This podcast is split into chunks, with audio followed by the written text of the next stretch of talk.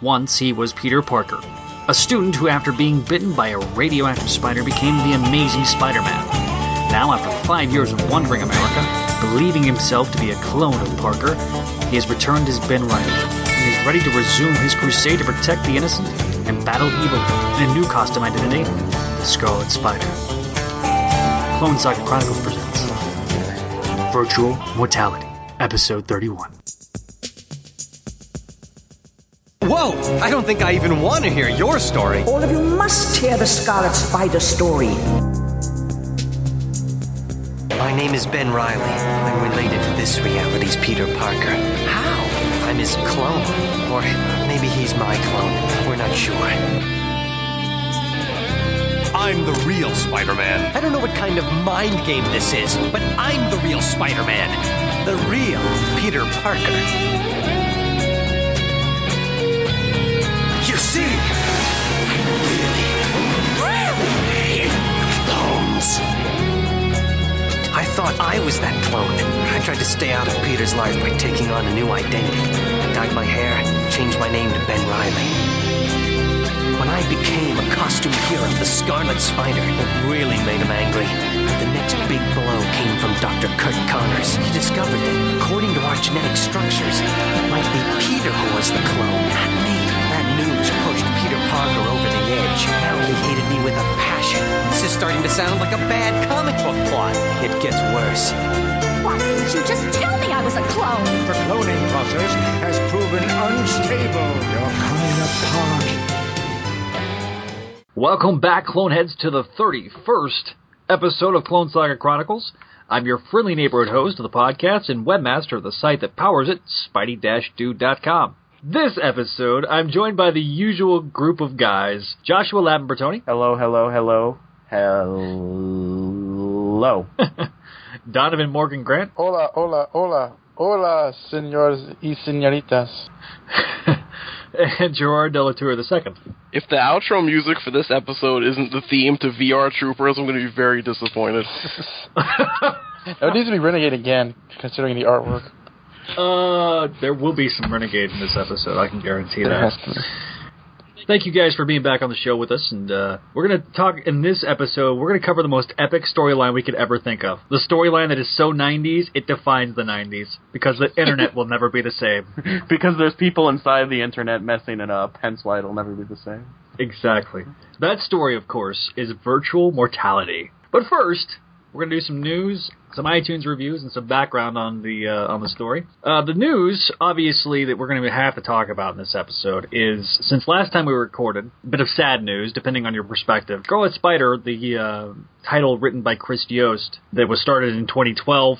Has been canceled in effective this December. So the final issue will be issue 25 running in December of this year. To say that we are sad, I'm speaking for we being myself, is somewhat of an understatement, but we in fact, we in fact called this particular exact time just a couple of months ago at i- episode 29 of Clone Saga Chronicles. To kind of set this up, uh, our old co-host Jason actually asked us uh, if we thought it was going to be canceled. Then Gerard went into fairly long diatribe as to why, but I actually then gave my two cents, and when I gave my two cents, I didn't realize I was being Nostradamus. And so, here is an actual clip from the episode. If if they're going to do like a final issue, I think issue twenty five would be a would be a mark, you know, a, a milestone to do it. Um, I don't see it ending yet, but but I mean they're bringing in Ben Reilly, so obviously they're trying saying they're bringing in Ben Reilly. No, so they're maybe not. They're trying to boost the sales up one last time before giving it the act. I wouldn't be surprised because obviously I'm a pessimist when it comes to this type of thing now. Well, I'm glad I was a pessimist because I absolutely call it. Um, guys, what is your reaction to this? Congratulations on calling it. You win nothing. Hmm. This is why we can't have nice things. And I'm hearing Was an it a echo. wa- was it a nice thing though? Was it? Yeah, Oh, Gerard, you're so fickle. You were in love with it from the start, and then you turned tail as soon as the quality dropped, and then it became the worst. Like all the thing other ever. cowards. yeah. Well, I mean, um, I said this on another podcast that like I'm not as broken up on it because I, I I didn't follow it as strictly as I might have, but I do think it's a shame because I like the era that this cur- we're currently in with all the different people in different Spider-Man costumes. So while I'm not mourning the book exactly, I am mourning that like the characters are going to be less prolific in his own title. I think that is a, damn shame. Josh? I enjoyed it. It had its good months and its bad months. Some really, really good months towards the beginning. But I've said before that I think that the title became not redundant, but a lot of what made it unique was taken away with Superior Spider-Man because the selling point for this title was, you know, this is the Spider-Man who's morally gray. This is the Spider-Man who's not afraid to get his hands dirty. This is the Spider-Man who doesn't care about power and responsibility. Well, now we have that in Superior Spider-Man. So, like, it basically made this like Superior Spider-Man light, except you know, not written by Dan Slott, therefore superiorly better. nice. Gerard? Uh, I have to kind of echo what Josh said. I mean, obviously, I'm not reading Superior Spider-Man because, well, hell no. Because hell no. but, uh, don't go there, Don. Don't. Um, but, uh, I don't know how to put this. It didn't seem like a book that people were really paying attention to after the first year or so. With the with Oh. the cavalcade of people that were working on it, and it slipped schedule a couple of times. I, I just suspect that, especially in the case of Yost, that they just sort of moved on to other things, and this sort of fell by the wayside. So I, I'm I'm actually I'm honestly a little surprised it wasn't canceled earlier. To be honest, I, I figured it would have gotten canceled this summer, but You know, I you, uh, you actually mentioned that in episode 29, and I until you had pointed it out to me, I really hadn't. I mean, I noticed that we had had different, multiple artists, and for the most part, they had tried throughout the run to, to do it by like have one artist do a group of scenes and they splice it in together, so it's not quite as jarring. But then the, then it's progressively gotten to where it's there is no rhyme or reason to these to these fill-in artists coming in. Um, Eric Latham, I think, is his name. He's been co-writing the, a lot of these issues lately, the last few months. Um, interestingly enough, he actually used to be the moderator for the Spider-Man message board on Alvaro's boards. Wait, wait, And what? That Eric, yes, Okay. is the same writer as as uh, who's writing, help writing, uh, doing doing some of the scripting jobs for uh, Scarlet Spider. So someone who was a moderator on the Spider-Man message board is now working for Marvel. Yes. That's foreshadowing. I'm not going to make any other comments other than that. I know exactly what you're thinking, though, Josh. Oh, I did. I did. Anyway, my uh, to give my thoughts kind of briefly, uh, I'm sad that the title is gone, just because I was so excited. I mean, this had so many elements that that uh, I I could love, and, you know, such as you know Texas, Kaine, Scarlet Spider. I mean, I mean, it was like this book was tailor made for me. But uh, you know, I, yeah, then, and then they they ripped my hopes and dreams away. Uh, I, for the most part, I've enjoyed the book. Uh, I went back and started rereading uh, from the beginning, and uh, I remember we, I remember just gushing over those first four issues, especially with Stegman on there. Issue five, we just, I, I've kind of softened my stance on issue five. I'm not nearly, I don't hate it as much as I used to. Issue six, I, I've, I've grown, I've only read the first six issues, so, but issue six, I've, I've actually softened my stance on it too. Um, and of course, recently I, re, I reread Superior, or not Superior, um, uh, Ma- uh, Minimum Carnage, and it still sucks. So, you know, there's some things that just can't be saved, and that's one of them. Uh, I, I think that uh, when Yost did his standalone issues, which he did, um, there was two. There was one at the end of the year, uh, issue 12, and then there was issue 17. I thought those were the two two of the best issues of the run, and two of the most enjoyable issues of the run. And we'll and we'll, I'll get into more on, on on that later in later episodes. But you know, I, I feel like that there was it was very hot and cold. There when it was on, it was on, and when it wasn't, unfortunately, it was pretty bad. It was never So- it was never awful, right? no, uh, That's was struggling. no. I, I'll say, well, I, I'm thinking a minimum uh, minimum carnage, but I, I don't even know if you can count that technically as part of the run, Right. since it What- since it what- is. what- No, no, no, no, no, no, no! Don't say, "Well, that doesn't count as part of the." No, excuse me. It was written by you know the writer for the book. It had it had numbering with the book. It, it, it was Yeah, part of its That's like uh, I, I don't count ages thirteen through fifteen. You know, like part of my life. That I, I don't. Uh, you're right. No, Don't count the embarrassing stuff. I mean, that that was probably the one story through the entire run that just didn't work for me. At least there was elements that were set up well. Like the Kraven stuff has been set up since since before Scarlet Spider. So, you know, I, I feel like that that Kraven being there there's a necessity to it. So uh, that's a you know uh, Well, I, think I think it's all about perspective of a title versus a run. Like, I don't like Bill Willingham's Robin run, but I still love Robin as a title on the whole. I mean, although Chris Yost did the whole of uh, Scarlet Spider, I know, although I know he's been crowding it lately. Like, how much of Minimum Carnage factors into the whole percentage of Scarlet Spider? Uh, well, two only two issues, so literally, you know, very very small. I, I, think that was the low. That was the, definitely the lows of the run, but the highs of the run were anything that Stegman did. My least favorite Stegman issue was six, and, and we we detailed that a few episodes back. But I thought Khoi Pham did pretty good job. Um, I liked Reilly Brown. I really wish Reilly Brown had been had done more work because I think he did a really good job. I'm with you on that one. But you know, so I mean, there were some good fill-in artists. Even I'm sad that it's gone. That's that's that that just kind of I, I my- think that he'll exist. Like, I, and I keep on saying this, and I yeah, and I have no basis for this, but I think that a Venom Scarlet Spider team up book would be cool. I was just gonna ask, what do you guys do? You, do you guys think they're gonna they're just gonna kill him off at the end? Do you think he'll continue in the background, or Maybe what, what's your what's your what's your prediction Well, of he- his he's fate? been around for a few years now, like, even before the title. He's been around the Spider-Man title, so I, I can't imagine they'll just get rid of him. He's been around the Spider-Man titles, famous, but what, famous what, what last is, words. yeah, what what has he been doing really? Well, he was he was doing his best Rob Zombie impression for a while, and then you know when he came back during the Brand New Day era with Who Was Ben Reilly, and then you know then he died. I, I know, but it's it's du jour for modern comics to just sort of to, to just eliminate characters once they have no use for them anymore. Oh, uh, I agree. I, I could I could see you know the cliche ending that they'll give him to, and that'll be quote unquote true to his character. There'll be some sort of epic showdown, and it'll like look like he's dead, but his body will disappear, and then his supporting cast will grieve, and then we'll have internal monologue from him. I had to make Araceli and the gay cops and bartender chick think that I was dead. They couldn't be around me, but now that this is over, I'm going back on the run where I belong, for I am the man called Kaine. And then it's him on a motorcycle in a leather jacket riding away. Awesome. well done, Zach.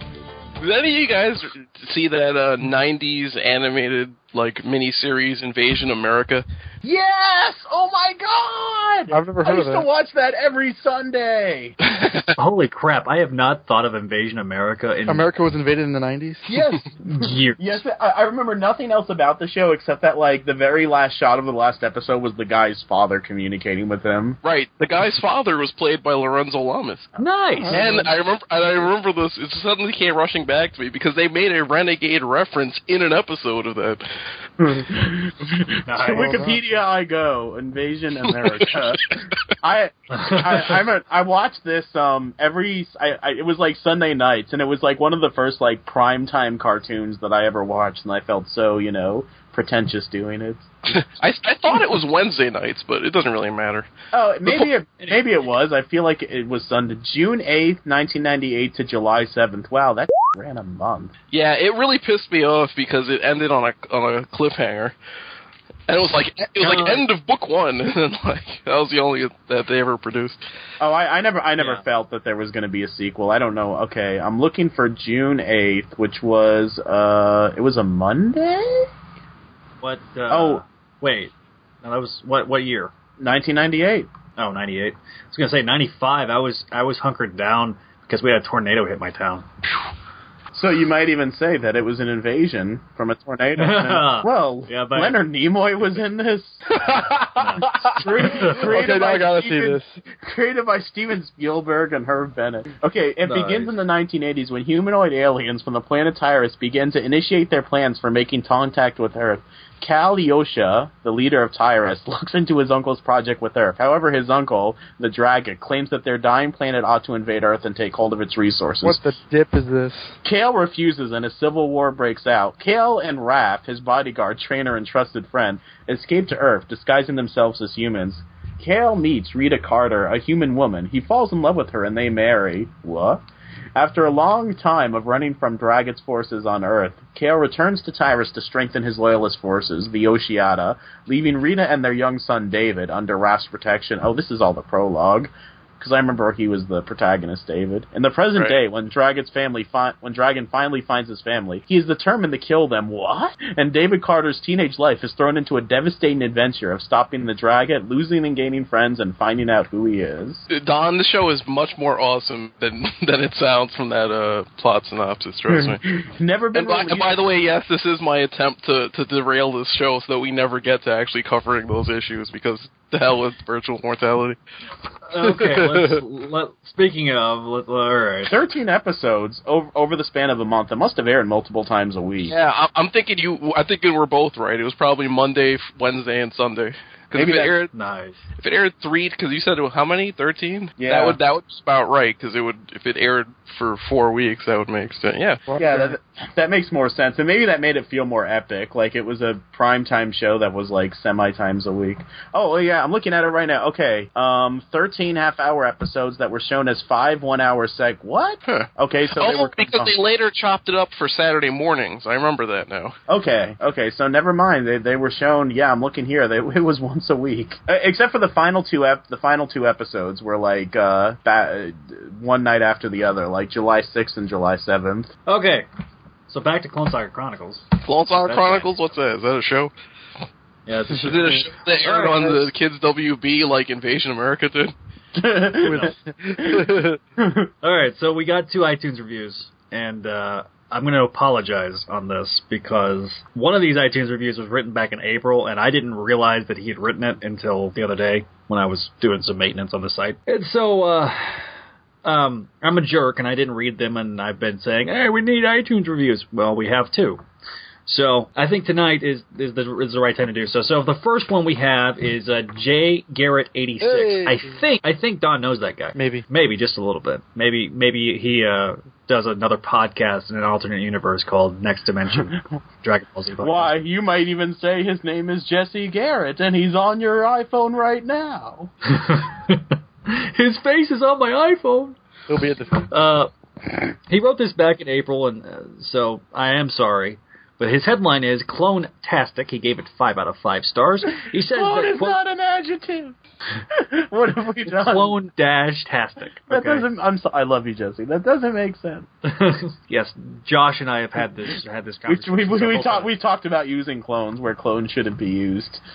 Are you talking about that? Yes, I talked to him about. I think I talked to him about that on air once. We need we need to turn the word clone into a word like Smurf that they just use for everything. Ah, clone it. There, there you go. All right, so he says, "quote The hosts love this era of Spider-Man, the Spider-Man book, and it definitely shows. Even if the Clone Saga turned you away, give this a listen. The guys might change your mind." So short to the point, and uh, I appreciate it, sir. Thank you very very Whoa, much. for that. I, I take issue with that. Where did he ever get the impression that I like the Clone Saga? For your presence on the show, I assume. I'm I'm present on the show because I'm some sort of masochist. That's why. oh, stop it! You like the Ben Reilly era of Spider-Man? Yeah, yeah. We all love the Clone Saga and great stories like Virtual Mortality. Exactly. Come on, you know you take a certain certain pleasure in, in ripping a story apart. I know you. Stop it. Don't lie. Don't lie. It's my life so hollow and without meaning that I can only enjoy tearing things apart. Is this what it's become? As I drop, as I drop to my knees and look to the sky. Nice. Well, thank you, Jesse. We appreciate it, and uh, definitely, definitely appreciate you writing in. Sorry that it took so long to actually read it on the show. Uh, the next one was written in a little bit closer to now. Uh, it was written back in June. Uh, Friendly Indians, the guy's name. The headline is "A Great Podcast for a Great Era." Five out of five stars. He says, "quote The first thing I ever saw of the old webhead, besides the movies, was the I really, really hate clones episode of the 1990s show." awesome. Since then, I've always been interested in the Clone Saga. Now, I've hear- been hearing Zach talk about this since about 2009. Thanks, you're dating the show. Crawl space. I decided to listen to the podcast and loved it. This podcast has caused me to order the first Clone Saga Epic trade.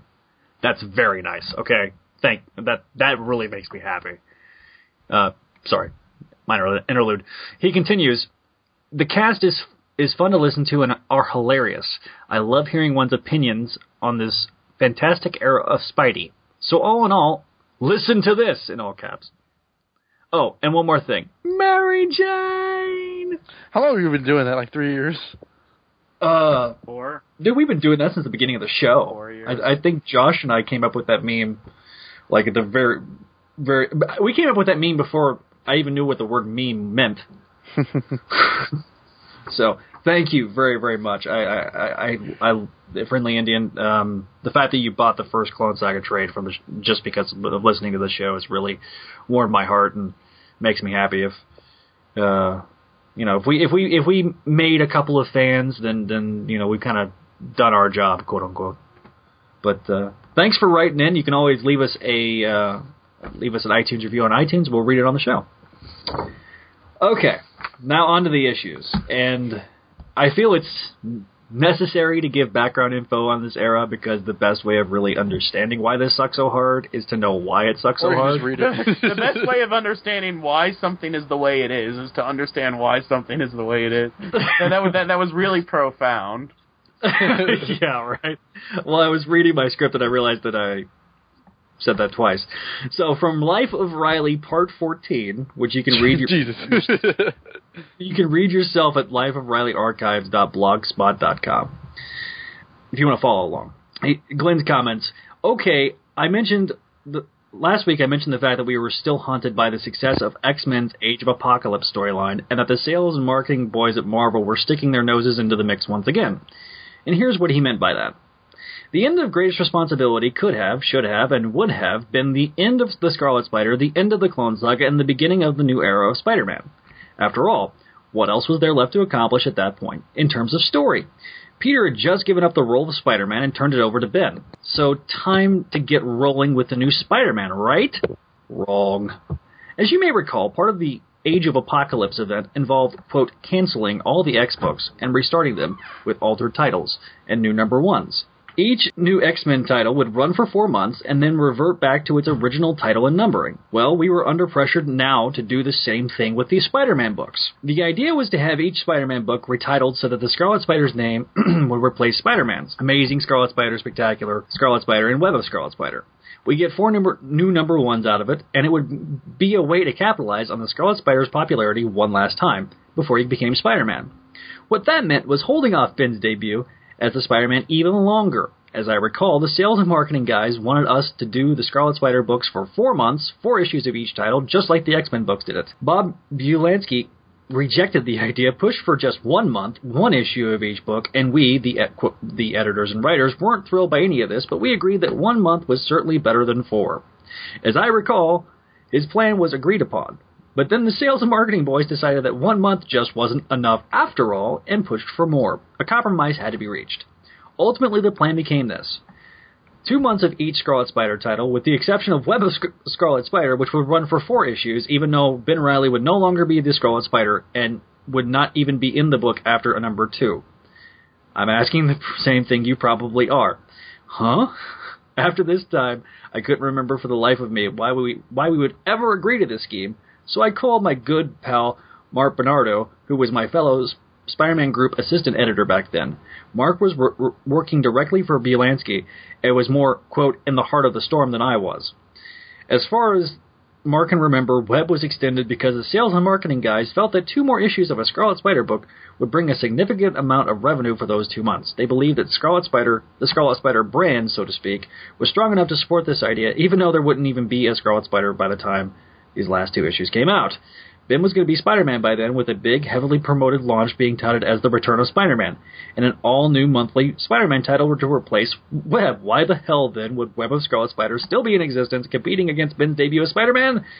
From an editorial standpoint, it made no sense, but the sales and marketing guys rattled off their sales projections and their statistics and whatever else they had in their arsenal, and in the end, they got what they wanted: two more months of the Scarlet Spider. Well, not the Scarlet Spider. Has he ever gotten in trouble by other writers for uh, talking this much on these? Uh, I don't know. I, I I know that I know that there's been times like when people have ta- ta- talked to Falco about it. He's like, well, he doesn't remember everything. He wasn't there at the very beginning.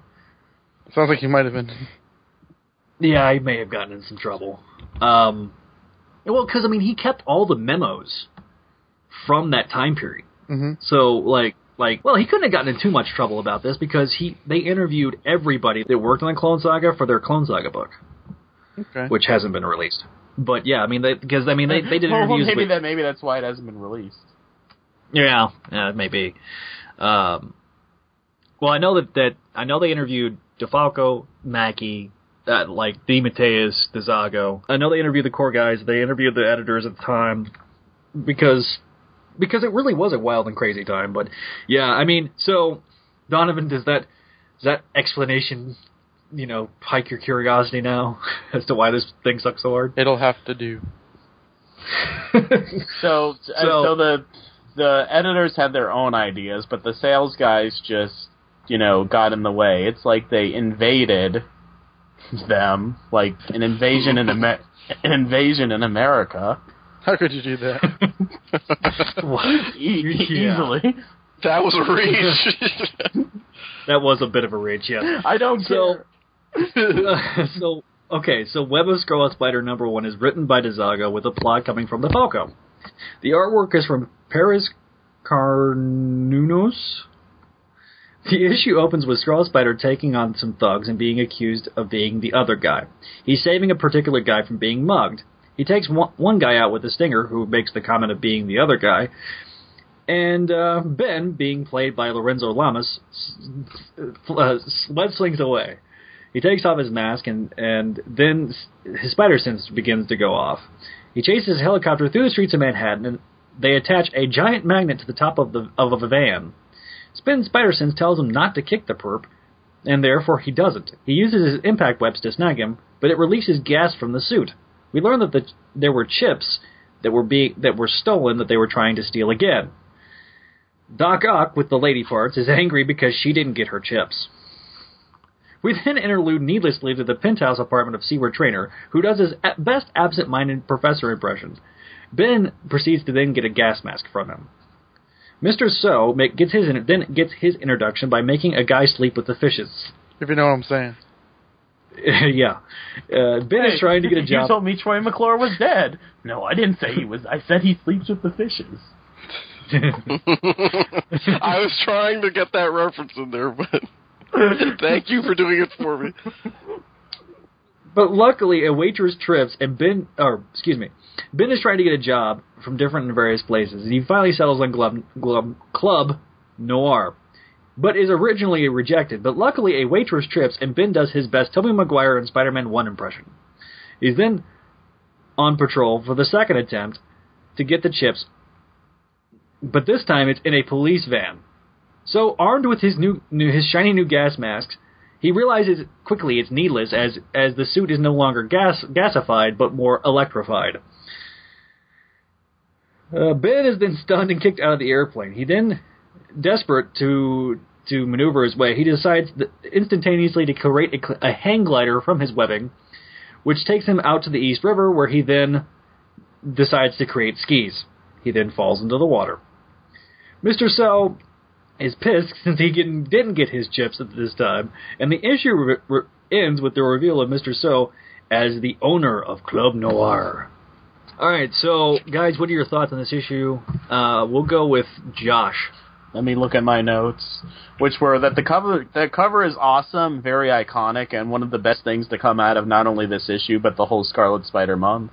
In fact, I absolutely agree. it wasn't. I, I feel, this image has been used a lot um, in other places. This image is the actual image of the Scarlet Spider uh, that's on the Facebook page. oh, very good. By by uh, Steve- Steve Butler, right? Yes, it's the, the last artwork that. Well, no, the next to last artwork by Stephen Butler in the Clone Saga. Before he died. Yeah, I was I was like, oh well, at least I'll have some Stephen Butler art to look forward to. And then I opened the book and I was like, oh yeah. um, in case we forgot this was the '90s, we have a Dumber Than Gump reference by Ben Reilly.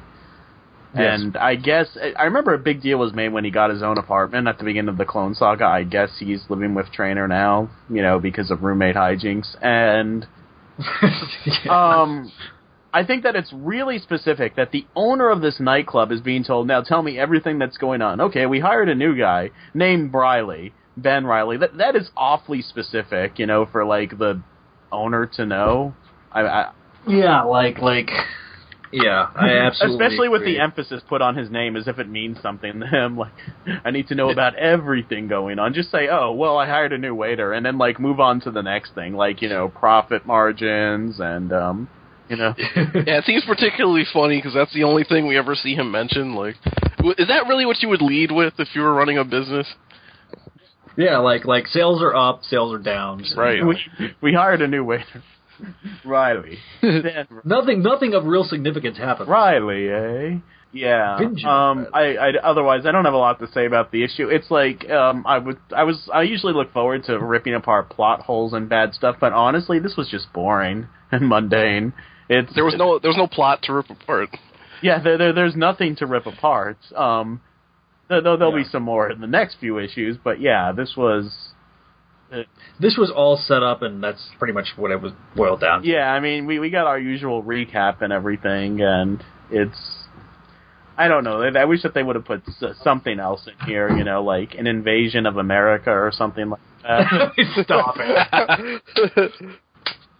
One of the best trolls ever. they made a vow their mother would be. Oh. Oh, anyway, uh, Donovan, what's your thoughts? You know, the funny thing about this issue is that, like, uh, I was reading it and I was like, you know, well, this is 90s up and out of the. But, like, halfway through it, um, actually, no, actually, not halfway through it, but, like, as the fight scene in the beginning kind of plays it out, I was like, this seems. Some, something's weird about this. I can't put my finger on what it is, but something's a bit odd about this story and the artwork. And I'm seeing, like, mainly in the Scar- Scarlet Spider's posing. And then once I get to the scene where Ben gets his job at Club Noir, and I see this like you know the Tobey Maguire scene that predated by like eight year, eight or nine years. Um, my, my something snapped in my mind, and I think I actually think I saw this issue when it first came out because that image of a uh, that that scene of him uh, catching the drink really like it was like deja vu. Although I rem- I remember I feel like I've read this before, but like I've not thought I've not thought nor have seen this issue in years and years and years. It's actually kind of weird. But like that kind of puts it as I can't really say it's nostalgic because I barely remember this, but um, the fact that I that I've seen before kind of brings back some small like like grade school memories of like my thoughts on the issue that like I didn't know what was going on or you know I could I could barely even tell that Ben Reilly was Spi- uh, Scarlet Spider. Uh, the issue itself is about as it's, it's about as you know surface level as, as it as it gets. Like you know, there's no there's nothing really to this. It's it's 90s, but it's not bad. It's not it's not, it's not great, but like it's it's like inoffensive blandness. I think the worst thing about it is are the colors, which are just uninspired and like you know they look they've been left out in the sun too long. There's some interesting Mm. artistic choices, like how the uh, impact webbing captures that one guy at the very beginning, almost like a symbiote. I don't really like how Ben Reilly is drawn, but I love how Scarlet Spider is drawn. I, th- I thought a lot of the poses when he was trying to get to that helicopter at the beginning were really awesome. I, re- I really did like the pose. I, I thought the art was like like like hit or miss, but Scarlet Spider looked great in this. So um, I mean, it, wa- it, wa- this wasn't great. that The issues get like more nonsensical as it gets on. God knows. But this was, you know, it wasn't great, but it wasn't awful either. It, it has, actually had some good, interesting points, um, barring my, you know, I don't know, my mind wipe or whatever. There- there's a there's a rule somewhere in like an artist handbook that says if you want to make it seem like someone's been through a lot, you must give them longer hair and an unshaven face. And that rule was written Yes. in the '90s. Yeah, otherwise people will be too stupid to realize that this person's you know, been through a lot. You know. Yeah, yeah. And, well, you notice he's clean shaven at the beginning of this arc, and then we'll we'll, we'll talk about that later. Gerard, give us your two cents. Um, like like uh, Josh said, the cover is very very good. That's probably the best thing. Of, that is certainly the best thing about this entire arc. I think is just that one cover. Hey, folks, brief interlude here just to mention real quickly that this particular cover that we're talking about uh, with um, Web of the Scarlet Spider number one is actually the same cover that was used for the first Ben Reilly epic book trade, which collects this story and the and the following month as well as Sensational number zero. So I thought I would mention that because we didn't mention that I don't think in the recording at all. So anyway, back to the show. But um, art is pr- the first couple of pages, like Don said, look really good. But then after that, it just drops off a cliff. Like I, I can almost imagine a situation where the artist is sitting there drawing And uh, they're like, you know, you have a month to finish this issue, and he's like, oh, okay. So you know, he finishes, uh, you know, stuff on time for the first week or so, and then they're like, oh, uh, yeah, we have to, you have to finish the rest of it in a week because we changed the shipping schedule. And then all of a sudden, he just had to rush through the last bunch of pages because those pages look bad, especially in Yeah. terms of the storytelling. Like, I have no idea what's happening on on half of those pages because it, it feels like there are just panels missing everywhere, where like any of the transitional actions are just not present. Where it's just like major action, major action, major action, but you're wondering how the hell he got from one major action to the next. Yeah, like like like I I know exactly what you're talking about. Like the scene where he makes the freaking the freaking hang glider. Right. Like how did he get to a tropical island in the middle of freaking nowhere? Like, like that's what the artwork kind of tells you. You really, see a bunch of these trees and yeah. Like, yeah. like the one thing I will say about this is like when he says blast, the first thing that popped in my head was freaking the '90s cartoon show. Yeah, but and- and Don hit on the one big problem with the artwork, which is why is everything so neon colored? Like, like that scene that she just mentioned is a perfect example. Or like he's flying through the air, and it, it the sky is four different colors on that page, and it's just like, how does this happen? Oh, Like, where is he? Vir- virtual reality. Is he inside of a kaleidoscope? Is that what's happening? uh, jeez. And spe- and just to harp on that page for one last second, this is a very, very, very minor complaint, but it's something that gets on my nerves all the time. Is when writers go out of their way to introduce some sort of scientific concept to try to seem like they're smart, but then they get the concept wrong completely. And on that page, he just randomly has a thought bubble that says 32 feet per second, which you're probably wondering what the hell that is. I think he's trying to refer to gr- the gravitational acceleration of the Earth, except that that's 32 feet per second squared, as anyone who's taken physics can tell you. Oh, So so he he both- figure out how, how how large the glider was going to be. Well, that doesn't make sense because why would time be involved? But anyway, like the, the point is they introduced like a random like scientific concept and just completely screwed it up. But Here comes the engineer. Here comes the engineer coming out of of Jorah. yeah, exactly. It's like I've I've had to deal with Even science. science. Um, uh, yeah, not much movement of the plot. This one's pretty bad, but not in the offensively bad way that the rest of this arc is. So, are we giving grades for this stuff? Because I don't. Has any? Yes, we will. We will give grades. Okay. Uh, I was gonna go. I was gonna give my thoughts and then go around the horn. Oh, okay. Uh, Do that then. yeah. I'll, I, to give my thoughts, I have a certain bit of nostalgia for this issue because I love that cover. I remember staring at that cover for you know a while when I first bought this book. I first bought this book at um, one of the very first comic shops outside of my well the ver- the first comic shop outside of my out of my uh, out of my hometown that I had ever bought another comic book at was in Oklahoma City, and I was at my my grandfather's house. And we bought this, and I remember saying, "Man, there's a whole series of Scarlet Spider stuff." Yes, You're in luck. I'm like, and then you know, my I, I look at my nine year old or my ten year old self at this time, and I'm like, sorry, bro, um, that won't happen for another you know 10, 15 years. Anyway, but um, But yeah, don't worry, I- it'll run forever. Forever. forever. Forever. forever. It will never end, except when you say it was gonna. Oh, issue twenty five would be a good jumping off point. Oh wait, Is your Uh, arm sore from patting yourself on the back? a little bit. Okay.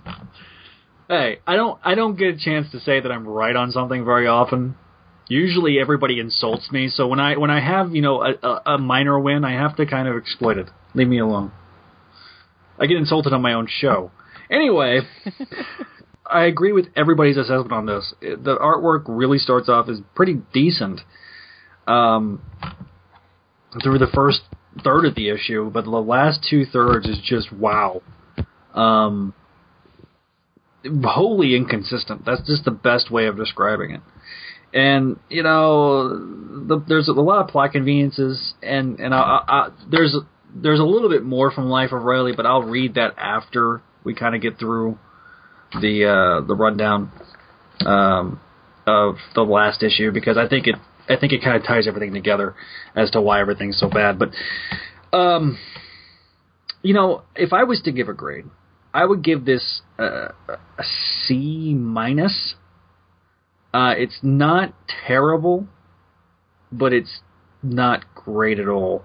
I, I, I think, yeah, uh, C minus. See, I was going to give it a C plus because I find it very inoffensive. I mean, I mean the art lets it down by the end of the issue, but uh, I don't know, like like it kind of sets some stuff up and doesn't really seem like it's, like it's going somewhere terrible later on. So like, uh, Hmm. it's kind of a bait and switch. Yeah, Josh. F because there was no point in its existence, and the story was boring, and the art was a. Tra- I'll give it a D for the cover. The cover was good enough that it brings it up one letter grade. Peer pressure. that, that, that wasn't any peer pressure. That was, you know, um, Mercy. a, a, a brief moment of mercy that that came before me. You know, it's Okay, Gerard. I'm giving this one a D plus for pretty much all the reasons I laid out. It's just it's it's dull and stupid and doesn't really it's pointless. It got the plus. The the only reason it didn't get an F is because the cover. And also somebody yells out cyber neural inductors, which is which I just find funny. oh yes. All right. So, Amazing Scarlet Spider number one is going to be re- is going to be ran down by Gerard. Gerard. That's true. Amazing Scarlet Spider number one, or or if you want to, if you like abbreviations, ass number one. so appropriate for these these two months. Uh, the, the title is Virtual Mortality Part Two: Violated by the Virtual, which is I'm not even going there. That that's that describes everything about this arc without me having to say anything. Uh, it has a plot by Tom DeFalco once again, a script by Mike Lackey. Where have I heard this name before? He wrote uh, Planet of the Symbiotes, right? Oh dear, I, I'd forgotten about Mike Lackey, but go on. Uh, what happened in pencil- Planet of the in Planet of the Symbiotes. No, I'm just asking. Mike, did Mike Lackey write that? Is that where I know that? no, that was uh, that was Mick Line. Is that when the symbiotes like try and take over the Earth? So there's an invasion. Yeah, that- there's an invasion for America. an America and the rest of the Earth? Yes. Uh, script by Mike Lackey, pencils by Mark Bagley, inks by Larry Mahlstedt, and colors by Bob Sharen. We begin in a lab somewhere in New York. Two well-dressed crooks with Liefeldian-looking guns are there to steal something from purple-suited scientists on behalf of Mr. So. Finally, it's found by the crook that sort of looks like an illegitimate son of like Brian Michael Bendis and the Impossible Man. He, he's like a bald guy with a really pointy head. With a really bad goatee. Yeah, he has like this like I don't even know how to describe it. It's sort of like Worf's mustache from Star Trek: The Next Generation. I didn't even notice that until just now. I thought it was like like inking or whatever. I yeah, I thought it was laugh lines until I got later in the issue, and I'm like, my god, he has a Klingon like- mustache. It looks like his head is a bullet. Is that what you thought of? It's a magic bullet. Oh dear. Uh, it is the new experimental virtual reality visor, which, which is, that's an actual quote from the comic. He actually very expositionally says that. One of the scientists placed a call to Doctor Octopus, who reminds him that she doesn't want anyone stealing her stuff. Don't we all? She hits the M5 destruct button, Well- different from different from N1 through N4, I assume, and uh, blows the place to Kingdom Come, which is a much better comic. There's nothing to do with this.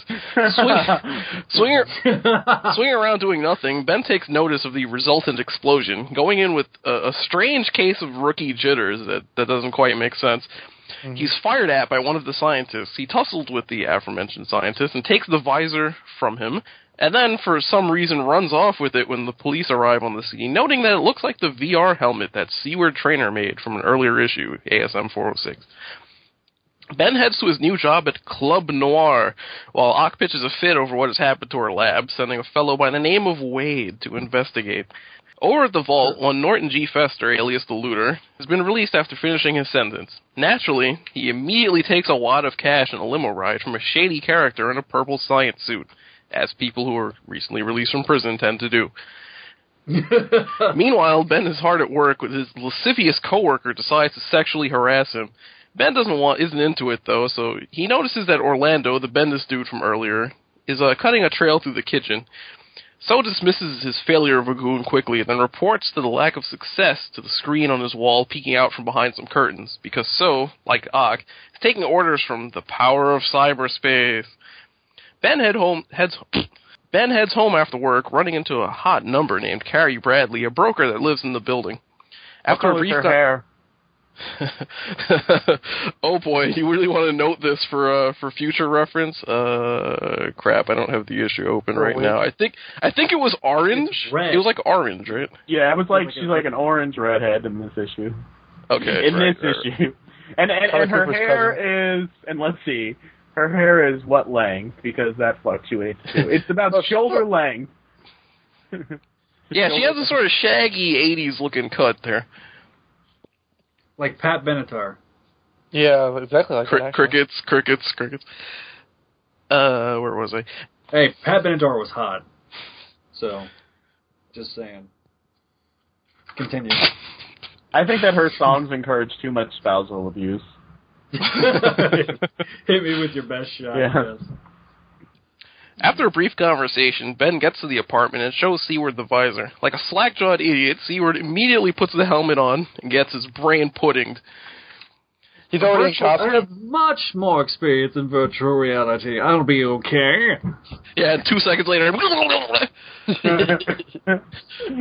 a virtual battle ensues, and Ben joins in on the fiasco by putting on the aforementioned VR helmet.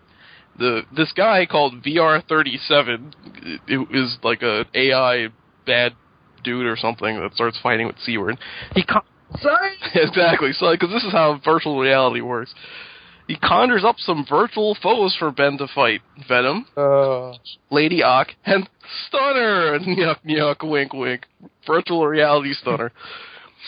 Later, a virtual Spider-Man shows up to exposit some on-the-nose commentary. A confusing battle ends with Seward's brain smoking and poor Doctor Trainer doing his best O-face. oh, no. Ben, of course, blames himself, leaving this matter to be continued. It's all his fault. oh God, yeah, he does say that. Uh, the first thing I was when I was rereading this was I was thinking of Donovan like, it's all my fault, Dance Lord. his his brain has got comatose after virtual reality, just like Gwen.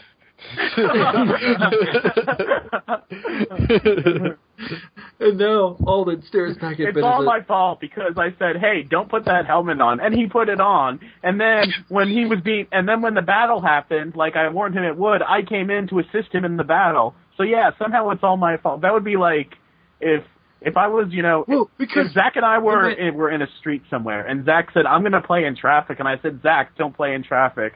Zach went to play in traffic.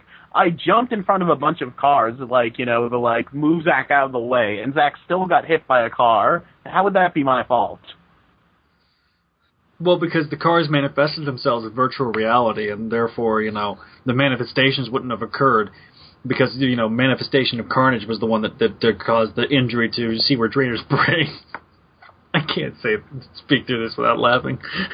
Sorry. This is this is this is this is, this is, this is really bad. Uh, yeah, yeah. So, oh dear. Why is okay? Question: Why is Seward in his sciency suit? Remember, he's He's got his. He's got science his. crime. It's it's it's Zach. It's Somebody's even breaking the laws of physics to the science mobile. Zach. It's even better than that. When Ben first walks in in that panel, you see Seward's in regular clothes, and then three panels later, he's wearing a science suit. He did the, the Sailor Moon transformation. Yeah, like it, I'm looking at his face in that one panel, at the close up of him, and I'm imagining him getting naked in front of Ben as he switches into his science suit Big old smile on his face. with that, with that big old shit-eating grin on his face. Oh, my, my favorite close transition is Ben going to virtual reality, and I quote, "And I'm in costume. The VR helmet must be highlighting my subconscious mind's need to protect my secret identity." No. okay. okay. Uh, but I better say the postulations for later, God. dude. Uh, I- if I need a if I need a dictionary, or in this case an iPhone, postulations really. Zach, Somebody Zach, you don't know what the word postulate is. Yes, I know what that means. It's just the Zach, fact puffa. Uh, it's like trying to sound smart and sciency without just Just stop it, DeFalco. That was way too convenient. The whole like, oh, it's a, it's a good thing I still have some of my spider powers left over as we use this, you know, yeah. And then like Seward Trainer like makes up a freaking suit of armor. Oh I know. yeah, he's like, don't worry, man. In here, I in here I have the power to like do all this stuff. Like, May the power protect you. I, I, whenever I go inside my internet and I try and make my own suit of armor, it just always comes out, you know, like like cardboard. This reminds me of all those uh, crappy astral plane battles you always saw in the X Men cartoons. yes. We're not like, let's random, let's randomly have medieval suits and like maces and stuff, and not explain any of this. Yeah. And it's like, if you have the power to do anything, why would you be doing like making like stupid like metal shields and stuff? This is like the training room Yeah. for like like like like one of the Spider-Man games where you're like I think like at one point you're front the danger room. It's, it's kind of like that, completely. press, press A twice the double jump. I never understood the Danger Room from the X Men animated series. it's it's it's hard light constructs of of virtual reality holograms science. This yeah, it's just so on so many levels this doesn't work. Clearly. we we I will mean- name all of them. Donovan, go first, because wow. Who me? Um, Yeah, you. Oh, let's Three of us. Let's start off with some positives because, like, I mean, you know, Bagley, that's nothing but awesome. I, I've seen better from him, but I'm, I I prefer to blame that on the inker because I can't I can't stay mad at him. Um, although I will say that, like, I can't quit you. I do think, and this is this is totally like you know how I tip to draw Spider-Man eyes. Um, I think that Scarlet Spider's eyes are inconsistently drawn because to differentiate from Peter's mask, the eyes are a bit more angular, and I think that like I, I know that like Bagley tends to draw them more rounded as Spider-Man's usually are every now and then, so they they kind of like differentiate from panel to panel, but nobody cares about that. Except maybe Gerard. But I mean, besides that, you know, it's it's Mark Bagley artwork, and those are always it's better than last time, and that's that's the best artwork of the entire month. Um, and I like I, I kind of like like the uh like the social tension that Ben has with like um you know not Mary Jane number one and not Mary Jane number two. It's it's, it's also fun to see Bagley draw females. Um, but like this is just this is this is this this is crap. this really is. I mean, I've never been interested in virtual reality in terms of reading a, in a comic book because that's like a that's like a ethereal three dimensional experience. Why would I want to read about that in a two dimensional medium? So I don't understand like you know why Marvel kept jacking off to the idea of it. It just doesn't make. I mean like not only that, but like why do you always have to fight people? Why is why is that always why is that always a facet? Because virtual reality is evil. He's like, he's like don't worry, Ben. I'll be just fine. And then like he's immediately curb stomped by this monster. you know what the problem is, Don? Virtual reality is like the uh is like the the easy catch-all way to just write whatever you want. Because you could just make up anything and have no rules behind it. So, like, if you just want to stu- just have Seward Trainer and Ben Reilly just fight like Venom, Carnage, and Doctor Octopus and Stunner and some giant dude and you, you know Megabyte and Mainframe and like, you, like you, you just throw them into oh virtual reality, yeah, yeah. it, it's sort of virtual reality is to the '90s what nuclear power was to the '60s. Like you could just be like, oh yeah, yeah, oh, nuclear stuff. Like what radiation was in the '60s and what Russia was in the '80s. Exactly. Like yeah, yeah. Why is Arnold Schwarzenegger on a, on a with a giant gun on this island? Oh, Russians. Yeah. Okay. Ah, what's happening to me? Easy. That's the virtual reality. Virtual reality? Isn't that stuff dangerous? well, here's, here's the thing. You know, you know what the really annoying thing is about these this this '90s era of Spider-Man or comics in general, is that like they always always gloss over the emotional reactions to these, these you know this mind blowing crap. Where like There's this one passage. Seward doesn't answer. He doesn't allow the rising need to scream, to shout, to run, to overshadow what he must do. That might be interesting if we actually see the character go through that, you know, without any dialogue or panels or whatever. But no, we're just, we're just told this in this tossed off narration box while he's like, you know, just herping and derping against these like mid bosses. It's like it's like the freaking mid boss in Maximum Carnage in the Genesis. Like, you know, we got to break through the, the Fantastic Four's lab, and he can't freaking beat him because he's impossible. But like, I mean, it's just, it's just it, this this is really intelligence insulting crap. Like, why? I'm, I'm sure there's a reason why he's being attacked, but like, Jesus Jones. I mean, like, wh- wh- why did you bring this? Does it even make Jesus Jones? Does it even make sense to bring in the symbiotes? Like, you know, like, oh no, it's. I mean, I, I like seeing Bagley draw them, but like, I don't know. Like, like it, it really like boggles the mind. Virtual reality is not, you know, you, you're not you're not omnipotent, even though they try to say that you are. I, it, it, it, it by, hurts by, my by, 90, brain. by 90s comics logic, virtual reality is just omnipotence. That's part of the problem. It's a, it's a, it's Yeah. easy narrative shortcut cop out. it, it was it was it was so so lazy. and I don't want to call it No, lazy, it's, but it's, it's, it's abject contempt for the audience. I mean, Spider-Man is not supposed to be like this, and even if you want to add tension, to, you know, towards the '90s, I mean, you got to do. I mean, Tom DeFalco of all things should be ashamed of himself. well, you know what? I, I let me let me talk about talk about that because I was I was going to bring this whole bring this tie this up with the with the Life of Reilly comments because there was some more comments that were made when they were specifically talking about this month in in, in the uh, Life of Reilly series, which is part fifteen. If you're wanting to follow along, he says that, uh, that he touched upon the origins that last time they wanted it and pushed for it. The di- biggest difference between the two stunts was that Age of Apocalypse was a well planned, conceptually strong, story driven project that was generated by the X Men editor- editorial staff and writers. The Scarlet Spider stunt, on the other hand, was something that the Spider Man editors and writers were pressured into doing and was agreed, agreed to with absolutely no story concept or overall theme in place. Once it was agreed to, the Spider Man team had to scam- scramble desperately to throw something, anything together in a very short amount of time, which could be marketed and promoted and hyped in the sales catalog. I look back at those Scarlet Spider books and I see a real sloppiness to them, a real ugliness.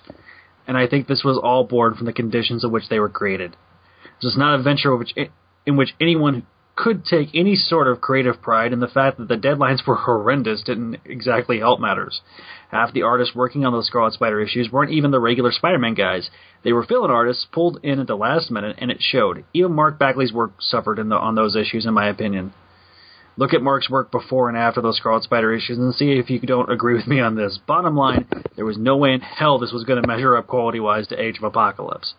Okay, thanks. So, so that I mean, all this stuff that we're saying absolutely is explained. That oh yeah, we we had to throw this together in like a week. Yeah, Tom DeFalco was sitting uh, on the crapper one day, and he and he pulls out like he just pulls out a pen and writes on some toilet paper, virtual reality, and then he and then he puts the toilet paper in the fax machine and sends it to whoever the hell has to approve this. Uh, like pro- oh, Bob Budiansky probably, and he's sitting there in his office, and a little ju- ju- ju- and little thing comes out. Oh, virtual reality, go! We'll hire this guy that we haven't heard of, and uh, Gil Kane isn't dead yet, right? We can get him to draw one of these, and then and then they just went with it. Well, you say draw. I mean, yeah, yeah. I mean, it's like, it's like well, and and and, and I'll, I'll, point. I'll make a I'll make a point later, but uh, yeah, I mean, so yeah, you're you're absolutely right, Donovan. This is an insulting story on just so many levels. I, I think That- it's insulting on a very fundamental level that the the very idea of virtual reality. First of all, they get it wrong, but like you, they don't know that at this point. But like I mean, like just the idea Yeah. will will will make a story is like the antithesis of what Spider-Man should be about. I don't care if it is Peter Parker or Ben Reilly. Like like this crap about science. This isn't even science. This this is like this is like faux magic realism. Yeah, it's like it's eh, yeah. It, it absolutely is flow magic realism. That's that's a that's a that's going to be the new phrase for this faux magic realism. Josh, what are your thoughts? I thought that it was weird that um they're like building up these love interests when I'm assuming editorial wise they know that like this is just filler stuff until the main title. So it's like they're they're setting up stuff that they know is going to go nowhere with both of these you know women and what Why would they do that? Like, it- it's not like a, a Spider-Man interim book needs absolutely needs a love interest. Um, Right. Uh, like I said, the virtual reality fight was ridiculous, and I thought that the line about you know his costume was very very convenient. Uh, the the, ba- the Right. Bagley art is one of the redeeming things about this issue, but like you know, um, I don't com- yeah, I don't get comics for the art. I get it for the story. You know, the art is a bonus, and good art can make or break a story, but good art can't, you know, make a bad story good. Yeah. Oh, I, I, Gerard, I, do, I do love the inclusion of uh, the looter because I like the looter. Wait, Yeah. Yeah, D- DeZago, that's one of his pet characters. Right, because he shows up later in Sensational, right? He does. He does. Gerard, what's your In thought? fact, I just realized this has nothing to do with anything, but the uh, the uh, the Spider-Man family issue they did as a tribute to Mike Wieringo after he died was written by DeZago and had the looter in it. Yep. oh Yeah, god. anyway. what the? Huh. Yeah, the looter shows up like several times with DeZago's writing. Oh yeah. Like probably three or four times. I, I can't even remember. Yeah, because I know he shows up even after Ben dies. Like he shows up a That couple. mask he showed up during Go. the. I love it. Um, he shows up in the uh, uh, during Identity Crisis. Yes.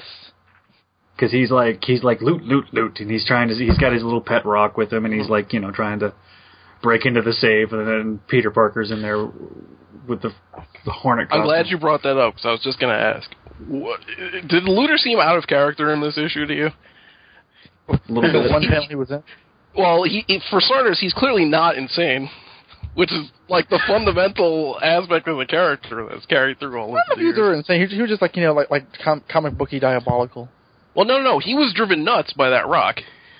That was the entire Yeah. point of the character. Like he was just some nut. Like he was a, a scientist beforehand, but then he just became a total nutcase because of moon spores or whatever the hell was going When on. did when did when did he? Yes, you're right. When did he was when was he sent to the vault? Because he was never even that big of a deal. I think just throw everybody in the vault though. Yeah, like like, there's a certain point where they're like, yeah, like, like he's sitting in prison. They're like, hey, don't you have superpowers? Yeah, you go into the vault. Why? I haven't. I've been on good Flush him down behavior. No, you're going. You're going to the vault. What? You have superpowers. You're going to the vault. okay. There's a breakout every week, so don't worry about it. Yeah, we got the Punisher in custody. Let's just send him to general population. Nothing bad could possibly happen. It's like one of those times where like the Punisher and Bullseye are in the same cell. right. He, And they're- he and they're- even and they're- released and the looter, a man twice convicted of attempted murder. Is that the kind of man you can trust? Vote looter. Uh, good lord. Uh, all right. Okay, anyway. So my thoughts. Hold on, I haven't even thoughts given any thoughts on this yet. I'm, Oh, I was talking okay. crap about the looter. Um, like like Josh said, good, uh, Bagley is good. He made the story easier to follow, I think. Although the, for, the only unfortunate, yeah, the unfortunate part of the, of that equation though is that the the actual story in this was just god awful. Well, well, okay. Let me let me let me let me fix that. Um, I thought the the the issue was actually not bad until he gets to Seward's apartment, and then Seward's like, "Ooh, science!" and puts the helmet on for no the, the visor on for no reason. That, that that's like the that's the point of the.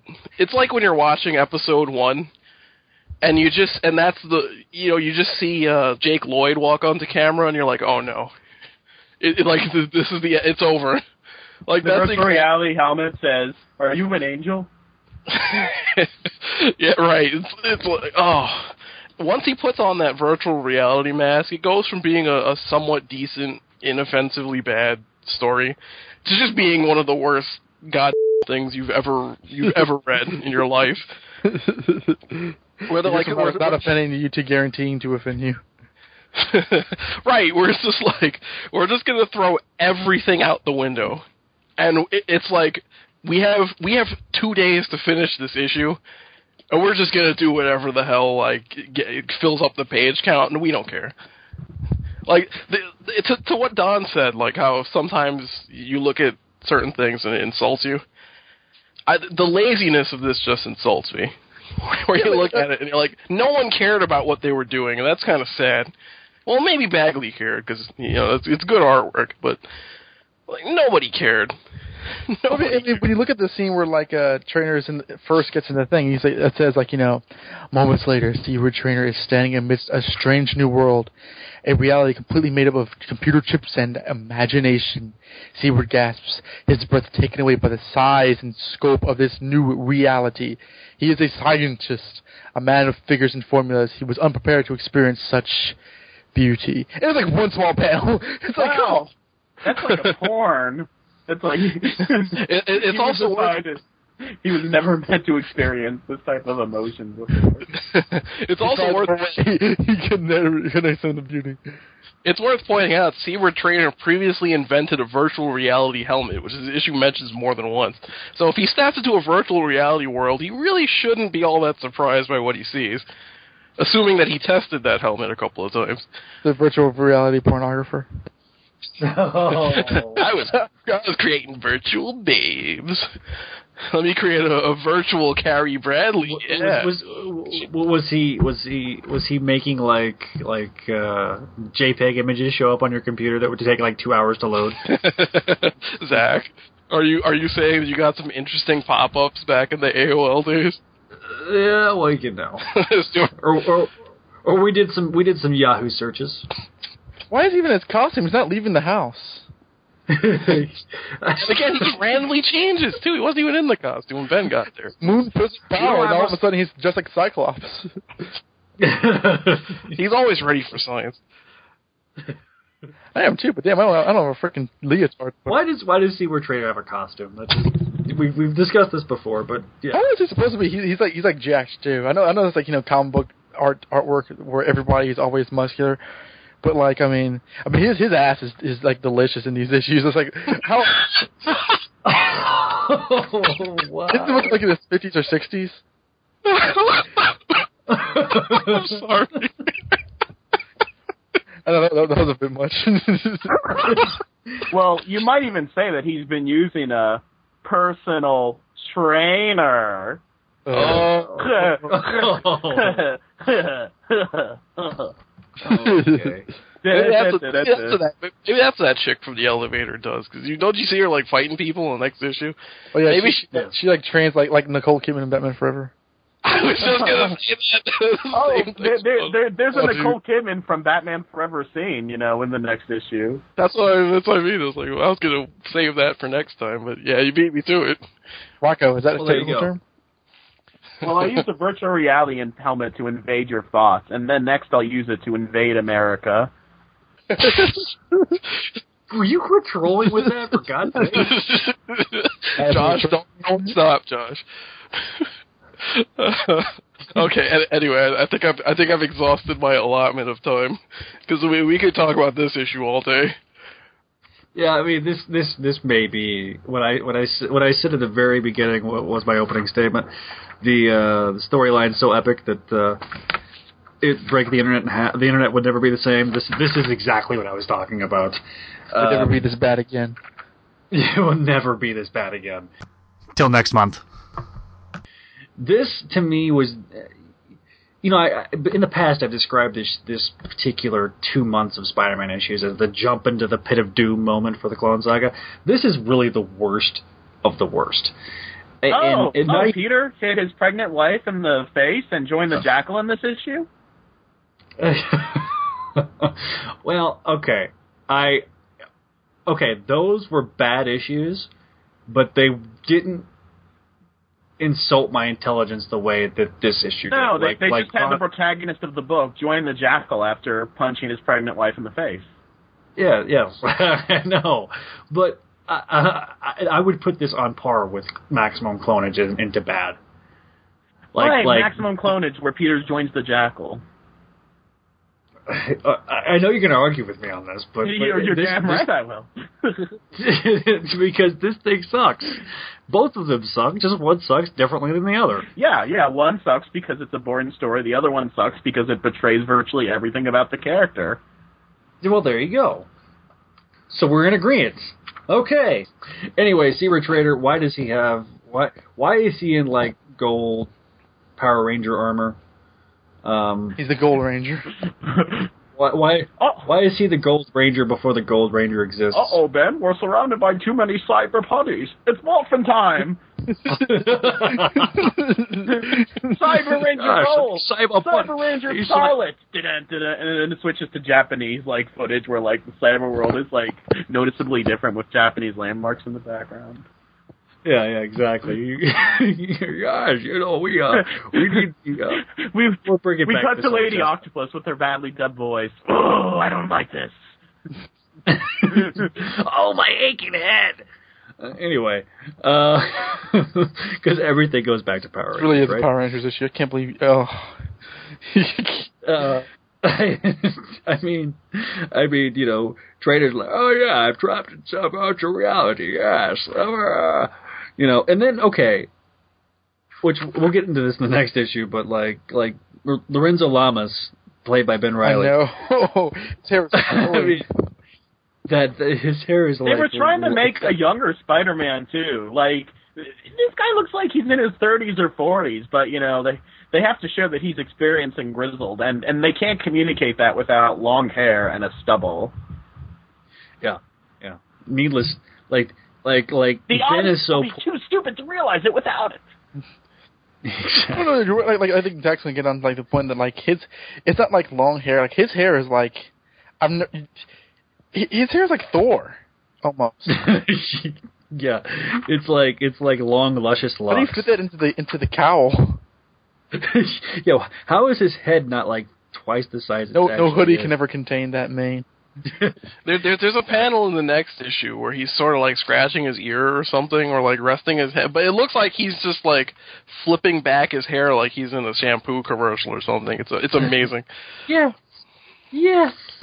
Yes. Why am I quoting Herbal? I remember that. I don't know. I remember Snoop Dogg made a on that. Yes.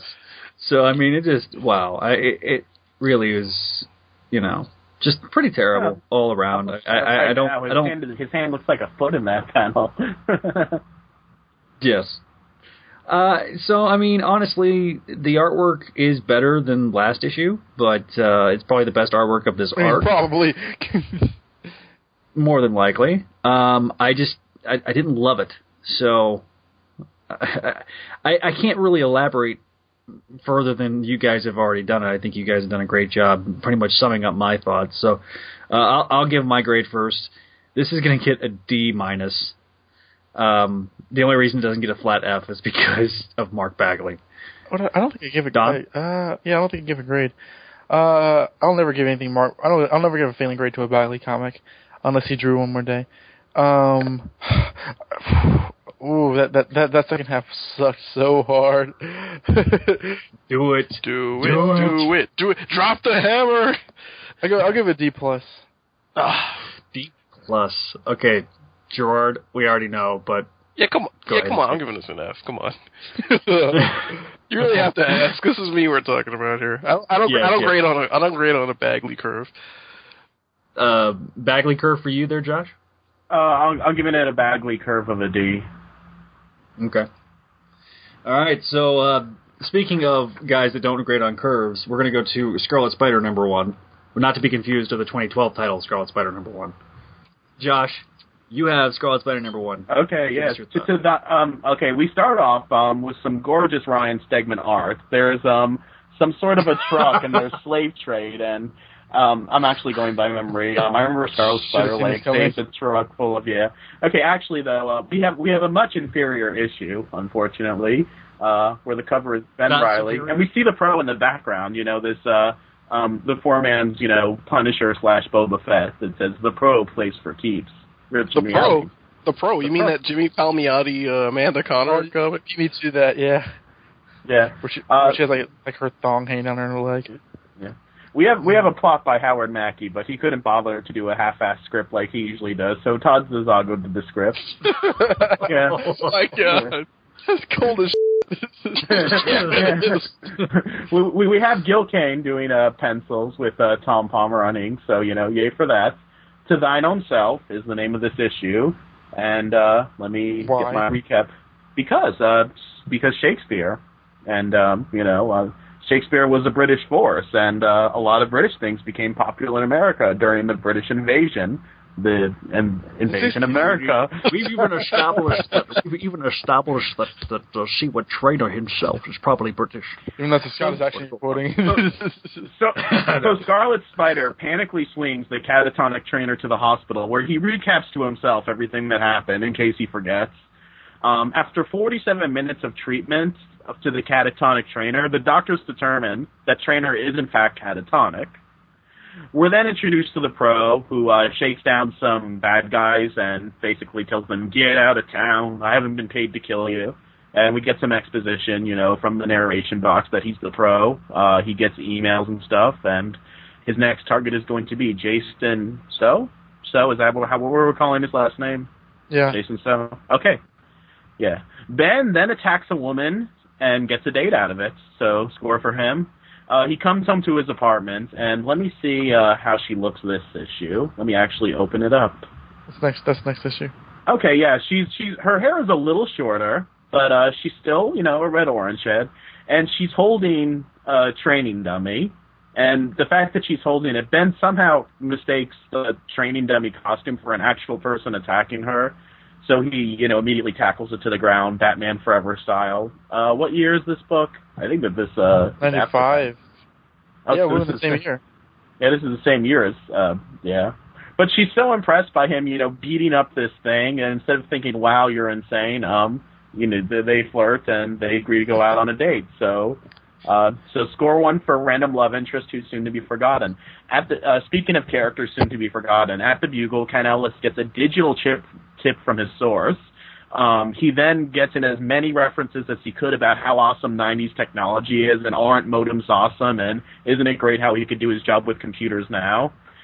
Uh, the tip is that uh, there's a big mob meeting going on at that nightclub, Noir. Noir's name in the nightclub, right? Yeah. So uh, he grabs Angela again, another 90s character soon to be forgotten, who's getting a verbal beating from Jonah and says, come on, we gotta go. Jonah, you know, lets him do this, doesn't say, excuse me, why are you interrupting, you know, this talk that I'm having with someone? You can get fired for that, but whatever, that's fine. In one of the most ridiculous scenes from the book, master programmer in digital form and Carolyn Trainer have a chat in cyberspace about exposition, like why did you alert Ellis to the to the so hits? You know, something that they would have already discussed. And then they talk about their plan some more. Little do they know that Papa Trainer is watching them unseen behind a bubble from another part of cyberspace. But little does Trainer know that watching him from an even further part of cyberspace is Kaine, and watching Kaine from an even further part of uh, cyberspace is Scrier, Nice. and watching Scrier from an even further part of cyberspace is me reading the issue, but watching me from an even further part of cyberspace is the government, and watching the government is K-Box, and watching K-Box is Dan, but watching K-Box is Dan Slott, and watching Slott is all of his Twitter followers, and watching them is nobody. Um, but yeah, uh, there's no Kaine or Scrier in cyberspace. Long paper trail over there. Uh, at work, Ben is distracted because you know uh, C-word is catatonic, and he bangs into his boss, Mister So, and he's fired on the spot. So then goes to his office and takes a secret call from his partner, who says Octopus is on to him, and he's like, "Don't worry, I have plenty of trained people here." But his trained people are easily taken out by the pro, who loads them up with bombs and says, "Instead of me doing my job, you do it for me, or I'll blow you up." Before Ben could leave the club, he briefly sees a vision of Trainer on the cash register screen because this is one of those rare cash registers that's somehow connected to a modem that you can get to from cyberspace. Or, or maybe it's like those portholes um, from the 90 show where, like, you know, you could appear anywhere. I don't know. Ben also has to avoid Ellis because he doesn't want to be mistaken for Peter Parker, who is shown into the club and interviews So. So denies any criminal activity when all of a sudden stuff starts going down. So's two henchmen, you know, who are who have bombs attached to them, uh, go to throw a grenade at So before yeah, before they're stopped by Ben Reilly, which you know has some ramifications later. In the confusion, He's in midair as he does it. yeah. In the confusion, Angela Yin recognizes Ben as Peter. So runs away, and he's about to be executed by the pro. But before that happens, you know, so take uh, the pro takes out his iPad and uh, uses the FaceTime app to get Lady Octopus on the phone and says, and it's, and says, yeah, I want to watch you die. But the Scarlet Spider shows up, and so is saved. Pro gets away, And then Ken Ellis is like, "Wait, I want an interview." And then actually a, a good line of the issue. He's like, "To the lame brain who gave me that lame name, no way, man. That's no good." Uh, not, not, not, not.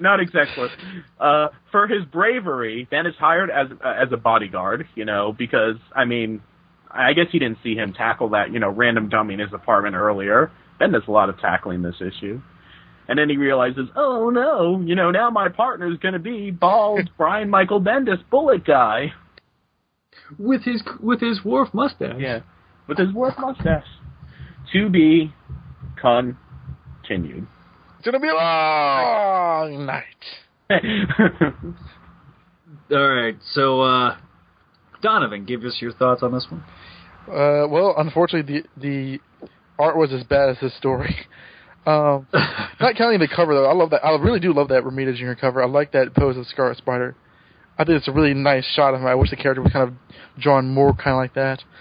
Um, that's the last I hear about the art because it just, and again, like you know, Ken was on his like la- his his last leg, in, as as an artist and as you know in general. Like so, you really can't like say he sucks because he's he's a legend. But like I mean, I always personally thought that, that Gil Kane works best with specific inkers like Romita Senior. Like I, I was never, although he is a, he is a, he is a legendary artist. Like I was never he's not he's not an artist that can just get away with his pencils. I don't think. So this whole thing, I don't think it looks, I think it looks better than last time he was on this book. But like, this is this is the definition of just rough, old, rushed, bad artwork. Nothing's good about it. Um, ben looks terrible. I'm going to disagree with you on this. Uh, there is one pose that I thought was awesome. It's the where he's hanging upside down in the issue. That's the only pose that I actually liked. In the doctor's office. Uh, that's a, yeah, that's a, that's a nice pose. I mean, I don't like the coloring, so it kind of impedes it. But I guess in terms of Kane's work, it works well. Yeah, I'm talking just talking pure, pure pure pencils and everything like that. But yeah, go on. Sorry. Yeah, I mean, but yeah, besides that, just, uh, nah. But I mean, like Ben Gr- Ben Grimm, uh, Ben Reilly just looks awful. He looks really bad. I mean, it's not just like the five o'clock shadow. Not even. It's like the unshaven look. He's in his Peter Parker costume with like you know the leather jacket, uh, with, with no camera. But like, he just looks. Uh, he looks like he's hasn't slept and just he looks looks terrible. And I know that's like that's like a point that they're trying to drive home, but like, he looks worse than I think the story has should have him be. Although he does shape later on, later on apparently. Um, I don't. I just. I don't. I don't. I don't. I don't give a damn about what's going on in this story. I don't care about. Yeah. I don't care about generals. So. I don't care about. You know, General So. I flipped out. I don't. I don't care about this Napa guy just running around. Uh, it just, and then this, these, these, these, these useless platitudes about, you know, like, so might be a weasel, but he doesn't deserve to go out like this. Nobody cares. Let him die. Yeah. It's just, it's just, honestly, I, I kind of wanted to see more from Ken Ellis and, Angela Yang, because those are two characters from the Bugle who I barely have ever seen, besides, like, you know, the, the faint Clones-like appearance here or there. So, like, I would be interested in seeing more of them, but I know we're not going to get it. And uh, Ken Ellis makes a couple of more appearances. Because are they fired soon, soon after this? Uh, he did. I think he did get fired um, when they did the downsizing of the Daily Bugle during Revelations, or right before Revelations. Um, but Ken Ellis actually makes another appearance. His made two major appearances were in uh, the Return of Spider-Man Unlimited issue and Final Adventure. Yeah, he was. I remember Final Adventure. He has like a really big role. Yeah, and both of those were written by Fabian Netzia. Fabian Nicieza. Nicieza. Okay, I didn't know how to say his last name. No one does. So, but yeah, uh, but he had he had a particular liking to that character. But other other than those two appearances, I don't think he appears the rest of the rest of the time. Well, Angela Yin gets like name checked all the time. She's but she's always in the background. And, like we don't get anything from her basically. Like that's yeah, kind of annoying. I don't they, know. They just, need they need her for the minority quota. oh, they probably do. Yeah, that's why they probably they, they repeat her last name over and over again. Um, it's just.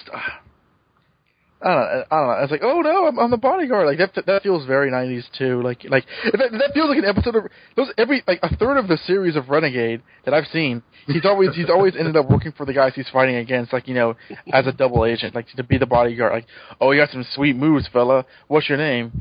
Uh, Vincent Black. well, you- Black, you're, you're going to be like you know our bodyguard for the remainder of this episode until you have us arrested for smuggling. Like it's just it, it it's not interesting. I mean, I'm not sure if this this is like you know 20 years out of date, but like I mean, I've I've read older comics that are more interesting than this, and it's just this is this is aggressively bad.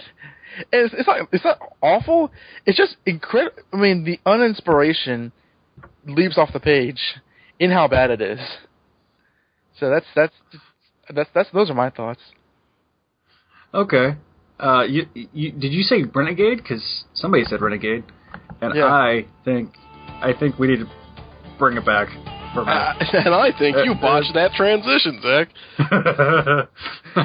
You always add it in later on. I never get tired of it. Gerard, since I botched the transition, go ahead and give us your thoughts. I can never get enough of uh, Mike Post themes. Uh, boy, this was bad. Um, like Don said, good, good uh, J.R. Jr. cover. I hadn't read these books in years. In this case, I had never even read this particular issue before. So I see the J.R. Jr. cover, and I'm like, and then I went in the inside. I'm like, oh, oh no, it's just, it's, it's Next it's month. Gil Kane. Damn it. Dying Gil Kane. oh boy. Um the art in this is just really bad. Especially in the uh okay, I, that that opening sequence where he he's with Seward Trainer and they're outside on the roof for some reason. I don't, I don't quite know what the there's something weird happened between the end of the previous issue and the beginning of this one because I was thinking of this. all of a sudden they're just outside and like yeah, but um, he's like don't worry, from Superman. He's like, "Don't worry, Seward. I'll get you to the hospital." And then he he's holding him by the scruff of his neck as he swings him. Like that's that's really funny to me for some reason. Like why why would you ever do that? Like make a web sack or something, then put him on your back or like carry him over your carry him over your shoulder. What if his science suit rips? Like next thing you know, you just, Its science suit is made of unstable molecules. you just swinging, he's just swinging him around, and all of a sudden you hear a goofy holler, and then like there's a puff of smoke in the street. He's like, "Oh crap! I guess I trapped it." Like, the doctors at the hospital are like, well, you know, his mind is in perfect condition. Unfortunately, he suffered from whiplash and various other. yeah, like oh my god, like uh, and, then he, I I almost imagine like he's swinging down the line towards the door. I'm almost imagining that he just sort of threw him into the door. Like I, I'm starting to think of all sorts of comical. He's probably juggling him while he was swinging and everything, just for fun. It's like Weekend at Bernie's, like, like Scarlet Spider style. yes. Oh my god, I'd rather read that than this. Uh, oh boy. Uh, yeah, bad artwork. Look at the faces. Like, look. Okay, the backgrounds are pretty bad already, but like the way that they're colored in like candy pastels, like wh- why are they making these coloring choices in, in these books? It's baffling to me. But then, but but as I discussed with the last issue, where where Bagley sort of has a better grasp of like visual storytelling and helped it along a lot more. This issue throws all that out the window. I don't know what the hell's happening half the time. Like that scene where he runs into a, uh, uh, um, "We're never gonna see you again." Her face, and, and like she, she, he's just like fighting with the dummy thing, or I couldn't tell what was happening. I had to read that about three times until I figured out, oh, she's walking in the hallway with with groceries and that thing for some reason, and like it looks like he's tackling her, but she's dropping her. Gro- like what? What? At first, I thought he was he like broke into her apartment. And she was like, you know, like like you know, moonlight dancing with that thing. And then another time I'm reading it, I'm like, wait, he broke into her apartment, but she's being tackled. And I Dude, I thought I thought that she he did break into her apartment. I'm, now that you, you're pointing this out, I'm having to read. And she says, "That's so sweet of you." you attacked this object that I was holding psychotically without any context of the situation. Let's date. But it's, it's so baffling how that pa- just that panel. Like I could look at this panel all day because he's running at her. Oh, I could not. It looks like he's sort of in a casual jog. It doesn't even look like he's really running that hard. But like she has one arm around the thing's head and the other arm down. You know, like they're making out or something. And like there's a bag of groceries that she's dropped. So was she carrying the groceries under one arm and carrying that thing like in front of her in the other arm? Why would hmm. any human being do something like that? Like, th- why would she even bring that home? Couldn't she just leave it in the place where she practices kung fu fighting or whatever the hell's going on here? What do you need, like, like she doesn't trust the janitor not to steal it. exactly. Well, if the janitor is uh, Club, uh, Clubber Hogan, then, but like, but uh, it's it's, oh my god, what is going on in this story? Th- that girl in general, and it's something we brought up in the last couple of uh, discussions here. We mentioned the Age of Apocalypse. The reason you could do like redefine all the character relationships in Age of Apocalypse is because you had four months to do it, and they were already sort of based on other characters you knew. So you could have fun with like you know d- doing the musical chairs version of like changing relationships around. And then with certain characters, when you introduced them, you knew they were going to fold over into the main Marvel universe, like X Men, or uh, a couple of Right. the villains, Yeah. things like that. So like they're introducing this character here. Why? Why couldn't they just use a previously existing character, but then redefine her in a different way? like Betty Brant. Right. Or or, or, They, they, or- they've given Ben so many love interests that they've never followed up on. like like Josh's favorite Gabrielle Greer. Oh yeah. Like, why couldn't this woman just be Gabrielle Greer? Be like, oh right, I remember oh, it's funny you mentioned that. Oh, I, I just I just remembered her. She's coming back in like another Scarlet Spider book. Uh, it was the uh, backups to Planet of the Symbiotes. Oh, never mind. I thought that she came back in the Scarlet. Yeah, I was confusing that. I, I I was confusing one horrible story with another horrible story. Yes, you were. I'm sorry, I don't Bad Josh. I don't really have coherent thoughts on this issue because this is not a coherent issue. Like it, it, Yeah. it has the most Byzantine plot I think I've seen in the Clone Saga yet, and that's impressive. Byzantine. That's really impressive because this is the Clone Saga is known for not making sense in, in spots, but like this is just bad. This isn't even involving the Clone Saga though. This is just involving this rote plot between Ben and his, Right. and his bullcrap job that Right, involves the mob. Right, that's what I'm getting at. This, doesn't even read like a Scarlet Spider story. So suddenly this conspiracy theory begins to grow in my mind, right? Where you were describing that they just basically threw this together at the last second. I'm Yeah. wondering if this was an inventory story that they dusted off and updated to put the Scarlet Spider in it. But it really has nothing to do with him. Yeah. Like especially this issue, he's barely in it. At least that I can remember. Like there's a scene in the beginning with him and Seward, and a couple of bits yeah. with Ben Reilly, but otherwise he just disappears. And it's a fi- Like the- it's a fight between one gang with their virtual reality and this other gang with their virtual reality, and never in the middle shall the two virtual realities meet, or something. yeah. Because somebody Yeah. has some chips, or or some visor or some crap. Like what is happening? Yeah, there's there's no co- there's there's no consistency with, uh, with with the plot at all. I think that that's I hate. uh, that's that. I really did. Yeah. Yeah. Uh, Josh. Uh, so one day when you're at work, if if your boss is talking to somebody and they're in the middle of a conversation, I want you to try something. Go to your boss and that person while the boss is still giving a speech, and grab the other person without addressing your boss and walk away, and see if you don't get in trouble. Um, you know, but but it's okay. We don't have to make things like real life. You know. Um, like like like Seward Trainer in his space time. Okay, um, why in the panel where every where uh, Carolyn Trainer is talking to the master programmer, why is she inside the computer too? Why can't she just talk to him from outside of the computer like she usually does? Did they? Because Gil Kane probably didn't understand the concept of cyberspace. So Yeah, clear. Yeah, clearly. Um, why is the why does the cash register hooked up to a modem? uh, because internet banking existed back then. As the crickets chirp. Um, no, no, no, As- okay, As he talks to then- Seward Trainer while he's looking like the Human Torch. yeah. yeah.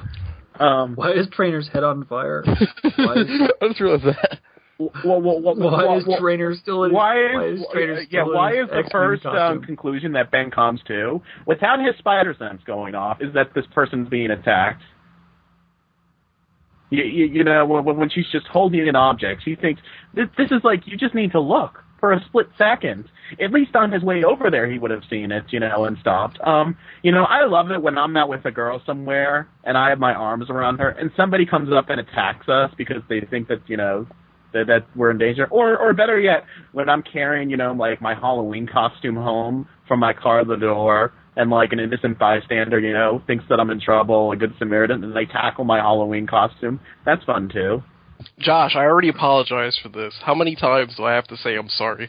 Do you have to do it every day? And and and when I'm not even holding human-sized objects, when I'm holding like a phone or something. Everything looks dangerous to me. I'm sorry. Bertoni, look out! Your phone. It's trying to kill you. Uh, um, the pro. Oh, he's a you know memorable '90s villain. Um, I, I I don't watch Breaking Bad or or what's the show? Is that is that the one? But I I, I Yes. guess if he's if, if someone else was on the show, they'd say, "Ha ha, Walter White," because whenever there's like a bald guy with a goatee, people keep on saying Walter White lately. So, um, insert obligatory Walter White joke that I don't understand. Yeah, exactly.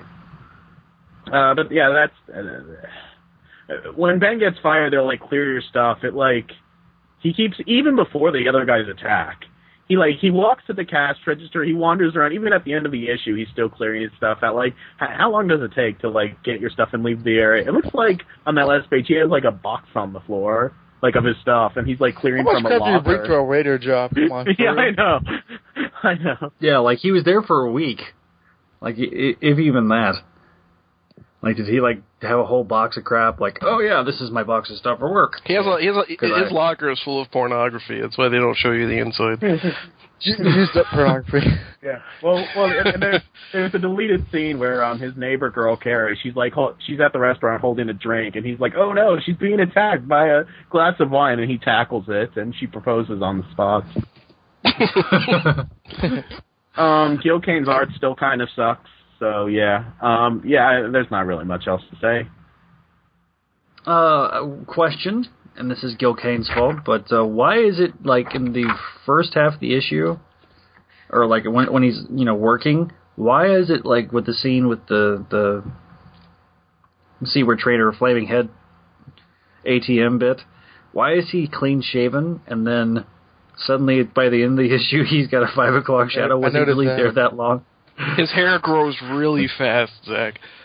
Like he, Yeah. he shaved right before that shot, and then it just grew back in between panels. I don't Hmm. know. There's a lot of this issue raises many questions, and those, and So those many questions, questions. make me raise questions about my own sanity. Yeah, th- this this this is when I say it's jumping in the pit of doom moment. It's just it's so mediocre and so bad, not because of the story itself, like the story plots, but the way it's told.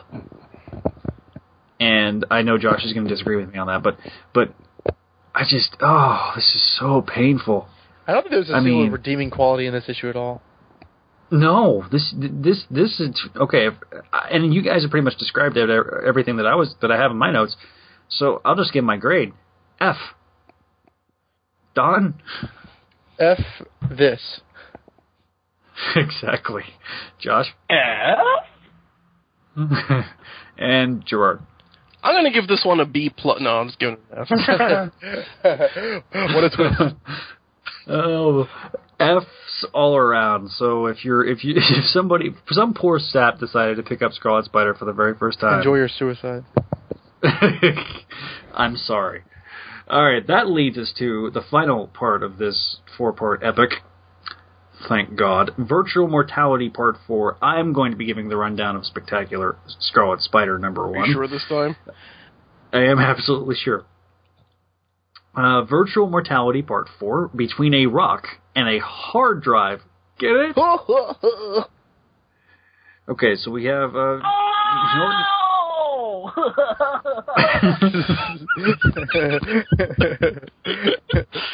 Between, Oh, oh, oh. Oh, that's rich. That's rich. Oh, well, at least there's not. At least there's nothing else hilarious going down. Like I'm you I'm I'm, I'm jumping I'm jumping over uh, Zach's synopsis, but is that a dark star on the cover? Is that Donna? Which one? Oh, the female. Oh, that that would be Aurora. I got so conf- I got so confused because I thought that was cardiac on the cover. All right, so we have um, writer is Todd DeZago. He's not. He's doing the writing and the plotting and everything. Breakdowns by Sal Buscema. Finishes by Jimmy Palmiotti. Doing doing his best Bill Sienkiewicz impression. Exactly. Uh, so we we are we are we begin this issue with nor, with the looter Yeah, yeah. saying, "What are you stupid?" yes, we are stupid for reviewing this on this show. Um, we we uh, he, he's going right for my crotch too. right, right, right, right, right. Hang on, let me get my notes organized. All right, no matter so where I uh, hold the book, that's where his hand is pointing. not so spectacular start obviously starts with the looter yep the looter is back he uh, for this for this arc and he's back for this issue he's taking on overdrive and aurora and uh you know with his cybernetic enhancements and Is that uh, Overdrive? Real? Oh, it is Overdrive. I thought it was like Avalanche. no it's overdrive See, uh, which is This looks. this is I didn't even know that was the looter at first. There's nothing like. this is overdrive's actual i think first appearance um technically so Overdrive is uh, in the danger room fighting. You know, they're all three fighting each other. Overdrive then turns off his cybernetic enhancement. Zach, Zach, Zach. I'm sorry I have to stop you. It's Override. O- Overdrive Overdrive. is the brand new day Oh. guy. Oh, Freudian slip. I'm sorry. Override. I totally right, read it as Overdrive. O- o- override. Uh, overrode his cybernetic enhancements, and then the looter's like, "I didn't need any cyber suit to do this," and throws a freaking forklift at the guy. Greg's wife saves him with like her, her powerful psy- psy- psychedelic force fields, and then we have uh, Joe, then we have Joe Wade making his second appearance. His first appearance was name and passing. Now Joe Wade's going to become important later in a different story arc, but uh, he's FBI. He is undercover. He is understandably somewhat nervous. But in the FBI, they didn't train you how to distinguish silhouette. Like like you see a silhouette and it looks like of octopus and uh, yeah, what Josh said. Then we have this really awesome, uh, probably my one of my favorite images from the issue, uh, swinging of scarlet spiders spinning around with some slight Sienkiewicz, but not as heavy as Sienkiewicz because it's been Palmiotti. Um, so you know, Ben is swinging around, kind of recapping everything. He visits Seward Trainer, who's connected to a bunch of machines. To which Seward Trainer makes his obli- obligatory um, cybernetic cyberspace appearance with his life support machines. Uh, you know, talking about uh, So's him being So's bodyguard, so he has to keep an eye on him, so he takes the job. Then we have blonde-headed Carrie Bradley fighting once again the uh, the attacker from last last part. Uh, for some reason, she's she's now dyed her hair blonde. Ben then tells her that he got her a hair is promotion. grown. Yeah, her hair is actually yeah, her hair is like Past her shoulders. Ben's hair is Yes, longer ex- than hers, though, still. yeah yeah. Yeah. Ben's Ben's got chick hair. Uh, still has his five o'clock shadow. He does not make enough money to afford a razor. Or new clothes. yeah, or new clothes. Yeah, exactly. Uh, so he basically tells her, "Hey, I got to cancel. I know you're hot and all, but uh, I got this new position at work, and so yeah." So he cancels. And then we go. We cut to Club Noir with uh, General Zhao and his his nice little wonderful scar. We have uh, Rachel making her latest appearance in the in the arc when she he gives she gives general the general the uh, his vodka tonic or martini or I think it's martini, and says it's awful. You can't even taste the vodka and splashes it back in her face. She runs away crying. Oh, what a clever way for them to show the readers that he's not a sympathetic character. Yeah. Yeah, okay, because I wasn't sure if I should like this character or not, but then this scene told me what I was supposed to be thinking in the most unsubtle way possible. We think of the scene of Overdrive and the Looter and Aurora doing their master Overdrive made his first appearance. This override. We get a, a- our scene with override. Aurora and the looter getting through their master plan. And like, why does okay? This is just to decide why when the looter is walking away, why does he look like the Hulk? I want to know. I'll get onto that later. so then you know, Ben Reilly's spider sense starts going crazy. You know, with the you know screaming like a siren, and, and suddenly we have a giant. It must be somebody holding another attack dummy costume. exactly. No, it's actually somebody throwing a, a, a giant semi truck through the wall. Throwing no, it drives right into it. Well, no, he. uh Oh yeah, o- override overrides the controls and drives it straight into the building. See, this is very And- confusing because that's what overdrive's power is. The control. I know. the same guy. Did you just change the name? I- no, it's not. All right, but then Mr. Sal gets uh gets saved by by long-haired Ben Reilly, whose hair suddenly gets longer by the When he by, this part of the issue. And so uh Lorenzo Lamas does his best renegade impression, and so you know Mr. Sal is saved and, and Ben is crushed by rubble. This is absolutely convenient since, you know, it's time it, it's go time. So Ben Reilly then changes into his Scarlet Spider garb. We get the obligatory fight between Aurora and uh, basically her telling him, "You'll never be able to do anything that I dish out." A little impact webbing which wraps up her uh, her freaking force field.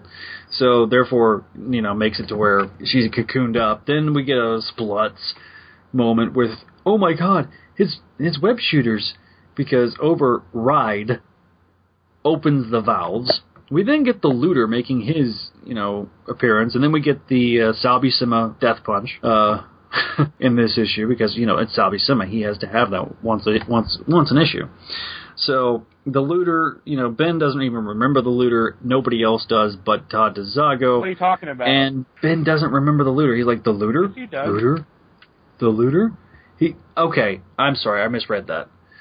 He says looter, looter. He thinks I'm Spider-Man Peter, and I guess I am. Was whatever. Because uh, and, like he, he would have memories of the looter. Because that's the, Right. Cause that, cause that was a Ditko villain. Accessing Parker I know. memories. Yeah, But- but- accessing Barker memories, invasion but- America. the way that the dialogue or the thought bubble's written doesn't make any sense. Then he's like, um. Then he goes, an old trick for an old foe, and he sprays him in the eyes because Doctor Octopus '90s cartoon style. Here's a web in your eye. exactly. Uh, I'm sorry, Lute. I'm not who you think I am, kinda, but I remember you. Which completely nullifies my previous point. Now that I'm listening to it again, Uh, let me show you something I learned in self-defense class. Open palm shot, and then, uh, and then the looter gets angry and decides to, to Hulk out and punch the wall, a support beam, causing part of the part of the ceiling to start to cave in. Ben then suddenly says, "Oh, I'm fine. I was shielded from the cave-in by a fallen beam. Lucky for me, kid. You were amazing. You're doing an excellent job. Keep it up." just like the '90s episode with Doctor Octopus. But here's web in your eye, and then Felicia running to Peter as he like goes under the rubble again. Exactly. Oh, and so oh, you know, as as he's like, great, I'm in a job that I hmm. hate with a person I don't like. The only thing that can make this more '90s is an appearance by Alistair Smythe. oh wait, the very next page, Mr. Sal then continues to talk to the, the floating head of, of, of science known as Alistair Smythe with his new spider sl- cyber slayers, which this directly leads to next month's epic storyline: Smythe versus Doctor Octopus. And the Scarlet Spider is caught in the middle. It all starts in Web of Scarlet Spider number two, Cyber War. Wow. Yep. Hamana, hamana, hamana, hamana, hamana. And we didn't even cover in this episode Unlimited number one, which Josh decided, and I agreed that it, that does, that just needs its own episode to breathe. well, because it's a very, very, very long story with ramifications, and also, you know, Parker Years came out this month, which is good too. So I think that those two would go good together. yes, Josh is right once again. So Invasion America. stop it. You're not even trying Gerard was anymore. supposed to help. Gerard was supposed to help me, but he bailed. because it's late. Uh, okay, I'm going to give my thoughts first. This is probably the best artwork we've had from Sal Buscema since probably back from the edge. And then I realized, oh wait, it's not Bill Sienkiewicz. That's why. So uh, I did enjoy the artwork throughout this issue, um, considering what we had gotten before. But oh, the story. oh, we said it was 90s. Josh spoiled it before I could make the big reveal. But yeah, Alistair Smythe coming in at the very end of this issue was like, oh. Oh, That like, guy. like you couldn't tell it was him from his head and the other issues. Oh, I know. I know. I, you know, it just, ugh. I'm so sick of this cyber, and like they kind of set some of this cybernetic crap up with the Lady Octopus, but it's just, oh, it's getting old. Uh, you know, I'm gonna give this a straight D because honestly, this issue just makes my head hurt. Because like conveniently, like like the rubble, Ben like pushes Sal out of the way so he can conveniently fall into the rubble, so he can conveniently change clothes. A lot of plot convenience in this issue. Um, why is Carrie Bradley's hair suddenly suddenly blonde? In this issue. Uh, the there's parts where the artwork doesn't work, and I think that was a scene that it just didn't work. Like we have, uh, we're last issue we get told that that thing was kind of the way the artwork was. It was kind of looked like a dummy, but it's actually a costume. Which why was she taking the costume home? That's my question. Not- she was going to do some role playing. I'm sure If she you was. know what I'm saying. You know what I'm saying. She was going to play some Dungeons and Dragons. well, she's beating the hell out of that that person in the suit. Look at how terrified that person looked. Is that actually a volunteer, or did she just pick someone to start beating the hell out of them? So you're the biggest jackass in the room, so you get to wear the suit this week. I don't know. Like Sal Buscema's artwork is kind of bombastic and, and kind of old school, and, and is one of the only of two of the regular artists that are doing this. So so Buscema, you know, obviously this you can tell this was a rush job simply because uh, it's not nearly as crisp as he normally would do it. But uh, yeah, like I say, uh, this is going to get a D minus for me. I think I said a D earlier, but D minus. It just really doesn't work on a lot of levels. Donovan. I would probably give it a. The only reason it's better than the last issue is because Buscema is a better artist at this point than Gil Kane is at this at this point. Okay, Uh, fair enough. I'm, I, I don't know. It's like uh, I didn't. I didn't like the scene with um, uh, Sarah Jessica, Jessica Parker because like there's a, whole. It's a whole. You know, uh, Carrie, I, I need to bail on a date because I I, I had something coming with my job. Ugh. And like you know, oh, good job, buddy. You struck with the lace. It's, like that's not. I don't. I, I, I, how am I Okay, trying to play that. I, I, I'm gonna I'm gonna tell a story. So I was I, I had a a established lunch date with a girl, and I had to tell her, hey, I got to cancel today because stuff came up at work. She pretended to be mad for about a minute, and then she's just like, dude, it's work. You can't avoid it. You're fine. yeah, that's I had the exact like same the way- situation. Yeah. yeah. I think we all have. Yeah. Like this is so completely unrealistic. It's not even funny. So I mean, come on, really?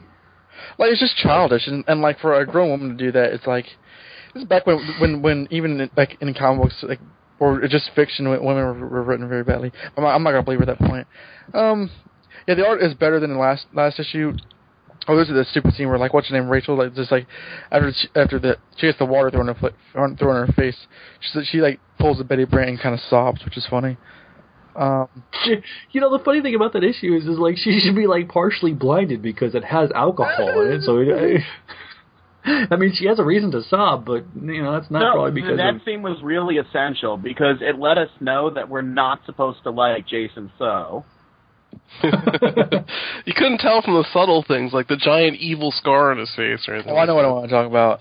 Like uh Norton G. Fester, his his physiognomy is way too big, and this, you know, like it grows throughout the he's issue. not like supposed his to be that big of a guy. He's supposed to be like kind of like a shrimpy Ditko kind of character. Now he's like, you know, Hercules with like this metal Hulk metal jock strap. It's like metal jockster. this sucks.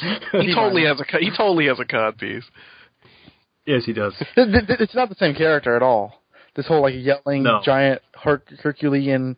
me- Well, it's because of the cybernetic enhancements there, Don. You you'd be yelling too if you had some cybernetic enhancements trying to get you into cyberspace. I'd be yelling to get me out of this comic book. Check out the check out Jason. Nerd oh. computer ace. Something something something that and went back in cyberspace. Turn into Turn the into freakazoid. Freakazoid. Invasion America. He drives me so crazy because he's a lunatic. I hate you, Josh. D minus Zach. D minus. All right, Josh. What's your grade with your? Is it better than Invasion America? Um, it's an F, so no, it's not because Invasion America is the best thing ever.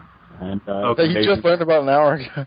that I that I just remembered existed an hour ago. Yeah, exactly.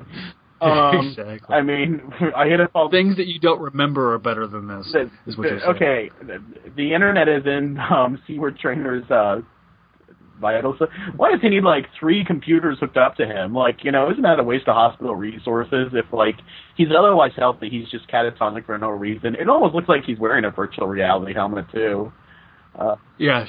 while while he's in there, which Why is he? Why is he? Why is the? Why is the helmet still attached to his head? Like, like I, I'm going to bring this up next time we when in Cyber War because it's the same thing in Cyber War. Like, why does he have like this giant VR helmet? It, it's still it's on? standard hospital issue for brain scanning. I Giant, cy- giant cyber helmets that connect to technology, like CR technology on the ceiling. all right. Science. Cyber Slayers. Um, yeah, you- you're just making our job so easy with that. You know, like you're you're you're you're just giving us the setup for these jokes. Cyber Slayers, like this is like if someone made a spoof of the '90s, you know, and they- they would put that in there.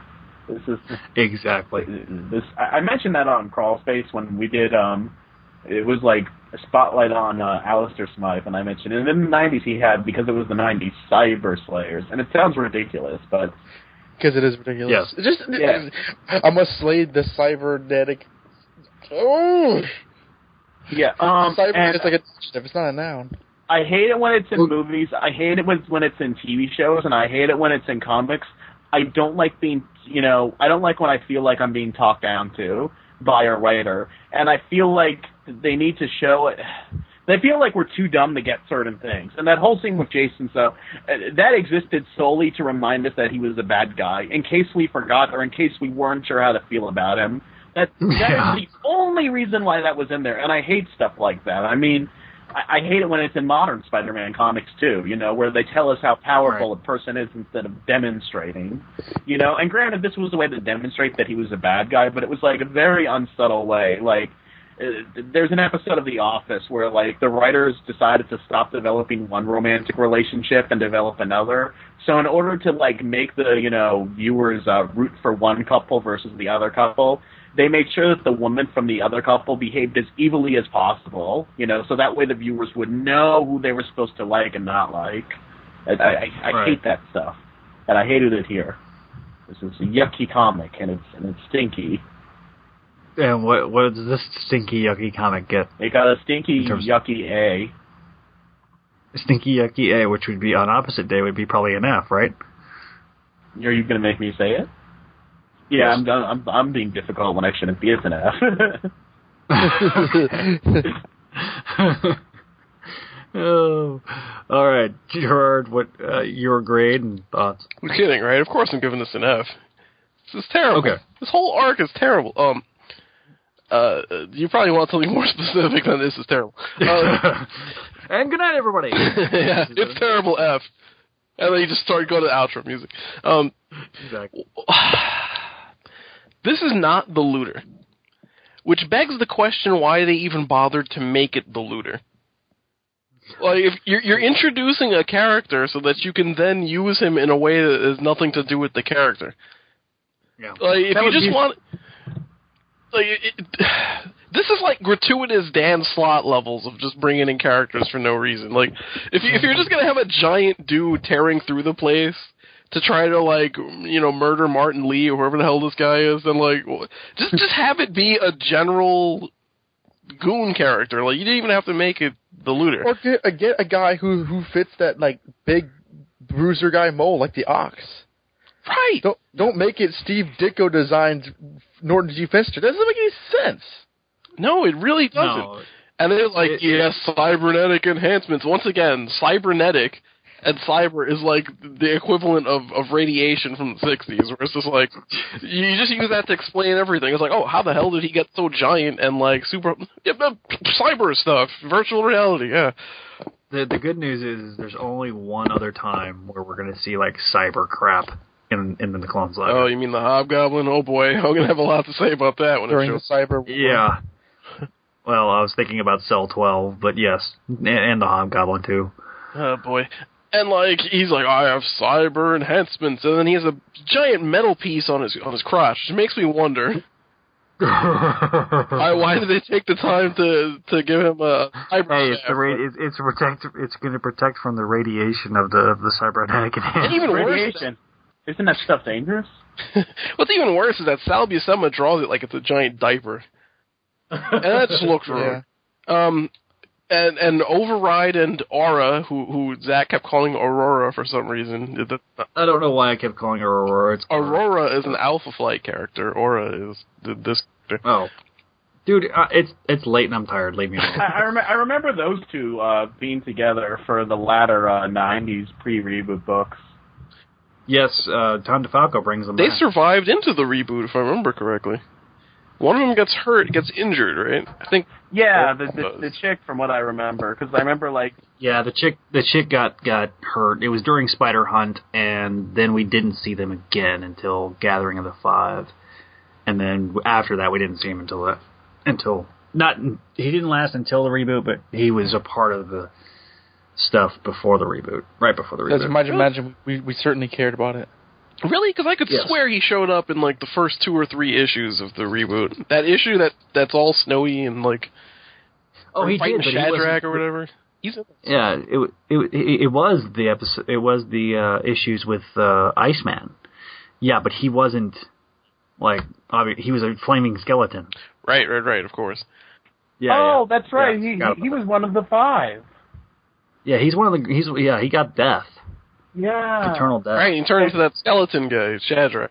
Yes. Yeah, I, I, Shadrach, I remember yeah. there was like confusion over who got what because Madame Web like falls to the ground. It's like, oh, she got death, but apparently she got youth until they, you know, aged her again for no reason because they, because Yes. writers don't like to check their sources. Like, hey, in her last appearance she was young. Who cares? Norman got insanity, which lasted, you know, five minutes. Um, Mattie Franklin got the great power, which was just spider power. Spider powers Um, because we know why. You know, with John Byrne. All Uh, of this is John Byrne because he used Madame Web in that series too, and he and Yeah. he created Shadrach. And then what? Who else? There was okay. That's three of the five. I think the old dude got dead. Oh no, no, the old dude got whatever the remaining power was. I can't even remember what it was. Intelligence. I want to say it was. In- yes. Yeah. He. yeah, it did, looked did like they he- thought he got insanity or something, or but he had actually gotten like all the intelligence of the world. It was just his mind overloading. I can't even remember who that guy was. Uh, Did he ever appear again after that? I don't think so. No. Yes. Then again, where's Captain Power? I want another Captain Power story. Captain Power is going to be the reason that uh, Ock Ock uh, loses Peter's body. Oh my God! Could you imagine that? Because they were tied together from that origin. So he'd be like, I could be like, I know you, and he'll just wig out and reveal himself by oh accident. Please, you know Dan Slott is too much in love with those original issues to talk about those things that contradict it. You would have you, Yeah. you would have to like explain it away with an alternate timeline, kind of like how in the Star Trek films you have like Leonard Nimoy talking to um like uh Zachary Quinto. Like that that's how you explain Chapter One in Dicko. Speaking of Leonard Nimoy, he wasn't he awesome in Invasion America? yeah, he was, John. Yeah. You're a jackass. Um. All uh, right. Okay, I got a question. Why did they introduce uh, uh what what the hell is this chick's name again? Carrie Bradley. Why did they introduce her as some sort of like mortgage broker or something if they're just going to show her punching the hell out of people? like uh, Because she, other than her 'cause she's other tough than her saying that she's a broker, she has not ever demonstrated that once that she is a broker. The only context we know her in is punching guys in quilted suits. Yes. Yeah. Well, she, you, she's a broker, but she's also a tough chick. So you gotta you gotta handle that, right? I don't know if I can handle it. I don't know either. I, I, I, I'm, I'm checking. I'm, I'm just gonna cheat, and I'm gonna flip through the next issues to see if there's ever a mention of her mortgage brokering again. No, there's not. Other than her being in like a sexy business suit. Right. This oh reminds me. man, Seward's. Oh, you you guys are not gonna like Seward Trainer in these upcoming issues. oh man, oh man. because for, for full context, Donovan and Gerard have not read these issues. J- Josh and I have. A long time ago, I barely remember them. I, I read the first part and the, the second part, and I think the fourth part of Virtual Mortality, but I had never read the third part. I don't think I've ever read the second month though. So, oh boy. The second the second month is, is worse. Yeah, yeah I, oh, I know. Cy- Cyber War is definitely like totally, uh, completely, utterly worse. Like Seward Trainer's hijinks in this in this freaking. Leave it to, leave it to be a this surprise. Jesus. Yes, This is Yeah. uh, no. I'm, I'm I'm looking at the scenes coming up. God, this is horrible. I I I- I'm not going to go into detail because Is it that's next month? specifically our next episode. Yes. It well, it would be like the next month of issues, yeah. But like I'm, we have other stuff to like cover, like Scarlet Spider Unlimited and Parker. and God, I'll, I'll- I'll just read one line of dialogue. He calls her, "Hey Ben, I was just thinking about you." But then we switch to our thought balloon and wondering why a go-getter like me wastes time on a scruffy, career-deficient dog, date-breaking dog. Oh, women. oh my, oh. good golly God! But once he hangs up the phone with her, oh, Rachel comes. He's got one girl over here that he can't handle, and another. His life's a mess. yeah, yeah. It's I point to so eat my much to look for. I, I, you know, when we talk about, I think Cyber War is so much worse than Virtual Mortality. I, I can't wait to. And that's impressive because I gave this a D plus, an F, an F, and an F. um, oh, two, yeah. two, two last things. Phil, you're a goblin are here. yeah. Two two last little points I want to make. Um, one is I really hate in comics where a, an arc will introduce some sort of conflict, and then the quote unquote conclusion of the arc doesn't actually settle the conflict in any way. Like Mhm. Yeah. the whereabouts of the helmet and the chips, and the fact that they're sending people after uh, what's it, General So, and like th- all of these things just sort of fizzle out at the end. But it's not No, actually no, they settled. actually they get resolved next month. Right, but why would you call this an argument? It doesn't. That's oh, I hate that. And uh, Yeah. Yeah, you know the tease when Alistair Smythe comes in. You know, With his Cyber Slayer. no spider splat, no hoverchair. Uh, when when he comes in, it's just oh my god, I totally because I've never read of Cyber War, of course, and I, I'd forgotten. Thankfully, my my mind, I, I must have inhaled enough household chemicals that I've forgotten all of this. So when I get past page and I see these uh, amorphous cyber, I don't even know what the hell those things are. I actually, my spirits dropped. But then I realized, oh no, we're gonna have to do a whole episode covering a Smythe story, aren't we? yes, we are. Yes, we are. Was that only two issues or was it four? It's four. Ah, Jesus, I need I need to contrive some sort of like broken leg. or- No, no, no. I'm making you suffer through this because if I have to do it, you have to. Friends don't make friends read Cyber War, Zach. uh, I'm, I'm still flipping through this, and Carrie's hair does not stop changing. I know, I know. Uh, I, I- I mean, okay, and, and think about this: if you just picked up the Ben Reilly Epic Book One trade, you're going, "Why would I read it?" And you're saying, "Okay," because the Wait a minute, it starts okay, with these. Yes, it does. Actually, okay, this is how it goes in order. It has the Parker years, which we'll cover in a, a couple episodes down the road, and then we'll. Uh, it has the Parker years. Then it has. After that, it has a New Warriors issue with N- Nita. Who the hell she is? Oh my god, I forgot all about. Were we supposed to be covering New Warriors this whole time? Uh, I think we were going to do like one a couple episodes just kind of randomly to cover the New Warriors crap. Anyway, but uh, we get the new, random New, York, New Warriors issue. Then it's Scarlet Spider Unlimited because wow, that's a real winner. And then we get Virtual Mortality. And then uh, right after that we get Cyber War. And then you're going, man. By this point, you're like, why am I reading this? Like, like you you've lost the will to live, right? And then it, oh, by the way, in between, I think, it- yeah, in between the Cyber War storyline, you have this brief interlude with the Green Goblin Scarlet Spider crossover, which is issue three, and then you, you finish up Cyber War. Then you have another set of, of New Warriors issues No, oh my God, the- they stuck the New Warriors issues in, during Cyber War. So finally, you get through Cyber War, right? And then you're like, man, I, I've- I've lost all the will to live. And then you, then you're like, oh man, really good Dan Jurgens art. So you have the Wizard of One Half issue of Sensational Spider-Man. Then you're like, oh, Sensational Spider-Man number zero. Okay, I, my my my faith in humanity has been restored. Like they they tack on uh, Sensational number zero just to make you basically buy that entire trade. so what you're so what you're saying is the the day that this trade was released, the volume of calls being received by the the National Suicide Prevention Hotline astronomically skyrocketed. Pretty much. Man, it just got a lot real dark. in. Yeah, yeah, it did. Switch the light back on, Zach. It- It's ironic because I just shut off the light before you said that. Um, no, I like I say, uh, we got uh, we got another couple episodes to go through this drivel, and uh, Can we compress that? then- Can we just do one episode and just sort of half-ass it? I don't want, dude, dude, dude. We cannot spend two episodes on this. Well, we're not doing. We're gonna do. We're gonna do unlimited because unlimited unlimited sucks. But in between there, we're gonna do an. Uh, but next episode, speaking of, because we're gonna wrap this episode up of Clone Saga Chronicles. Because next time we're gonna cover issues 12 and 12.1 of Scarlet Spider, the 2012 title. If you want to be a part of the show, be sure to leave us a voicemail at 818-925-6631. Email us at clonesagachronicles at gmail.com or leave us a review on iTunes, like the two reviews that we read this month, and uh, and we'll read them on the show. So, on behalf of the panel, we'll see you next time, Cloneheads. Gerard, because you demanded it, we'll have the outro music be VR Troopers. But first, we will do some bloopers from this episode.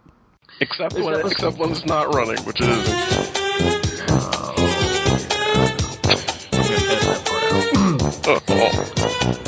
Down, down, Damn it, Don Joe got BB to it by like half a I, was second. about to- I was actually about to play that when I said that. Let's get you cut it out and play it, play it over. Uh, well, I, uh, hang on. oh no, you soundboarded this, didn't you? No, I, uh, I, I've got the, I've got the, I've got the Renegade thing. Oh god, no, please. I love Renegade. I love the Power Glove. So It's so bad. You know that you know that guy that played Power Glove Kid was uh, is a registered sex offender now, right? Well, What's your say there?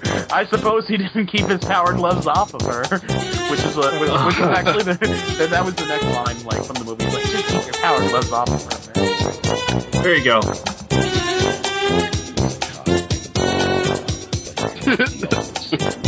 Movie trailer guy. Constant to kill him, but he loved instead. Brave for murder, now he cries the Badlands, an outlaw, Bro. outlaws, a bounty hunter, a renegade. A renegade. That's because you're a wimp and you don't put your foot down. Well, you know. Uh, See, you just did it again. I just I I I mind tricked you into doing it to yourself. you you did a juju mind trick, didn't you?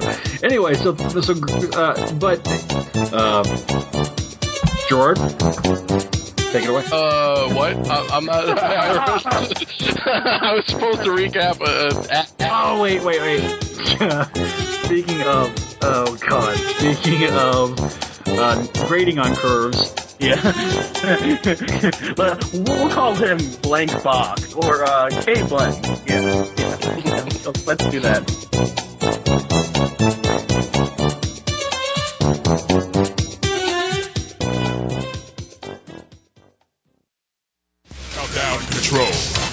Three, two, one. We are. We are. We are. We are. We are. We are. We are. We are. We are. We are. we are, Troopers three. Virtual reality. Troopers three. Virtual reality. Troopers three. Virtual reality. Troopers three. Four,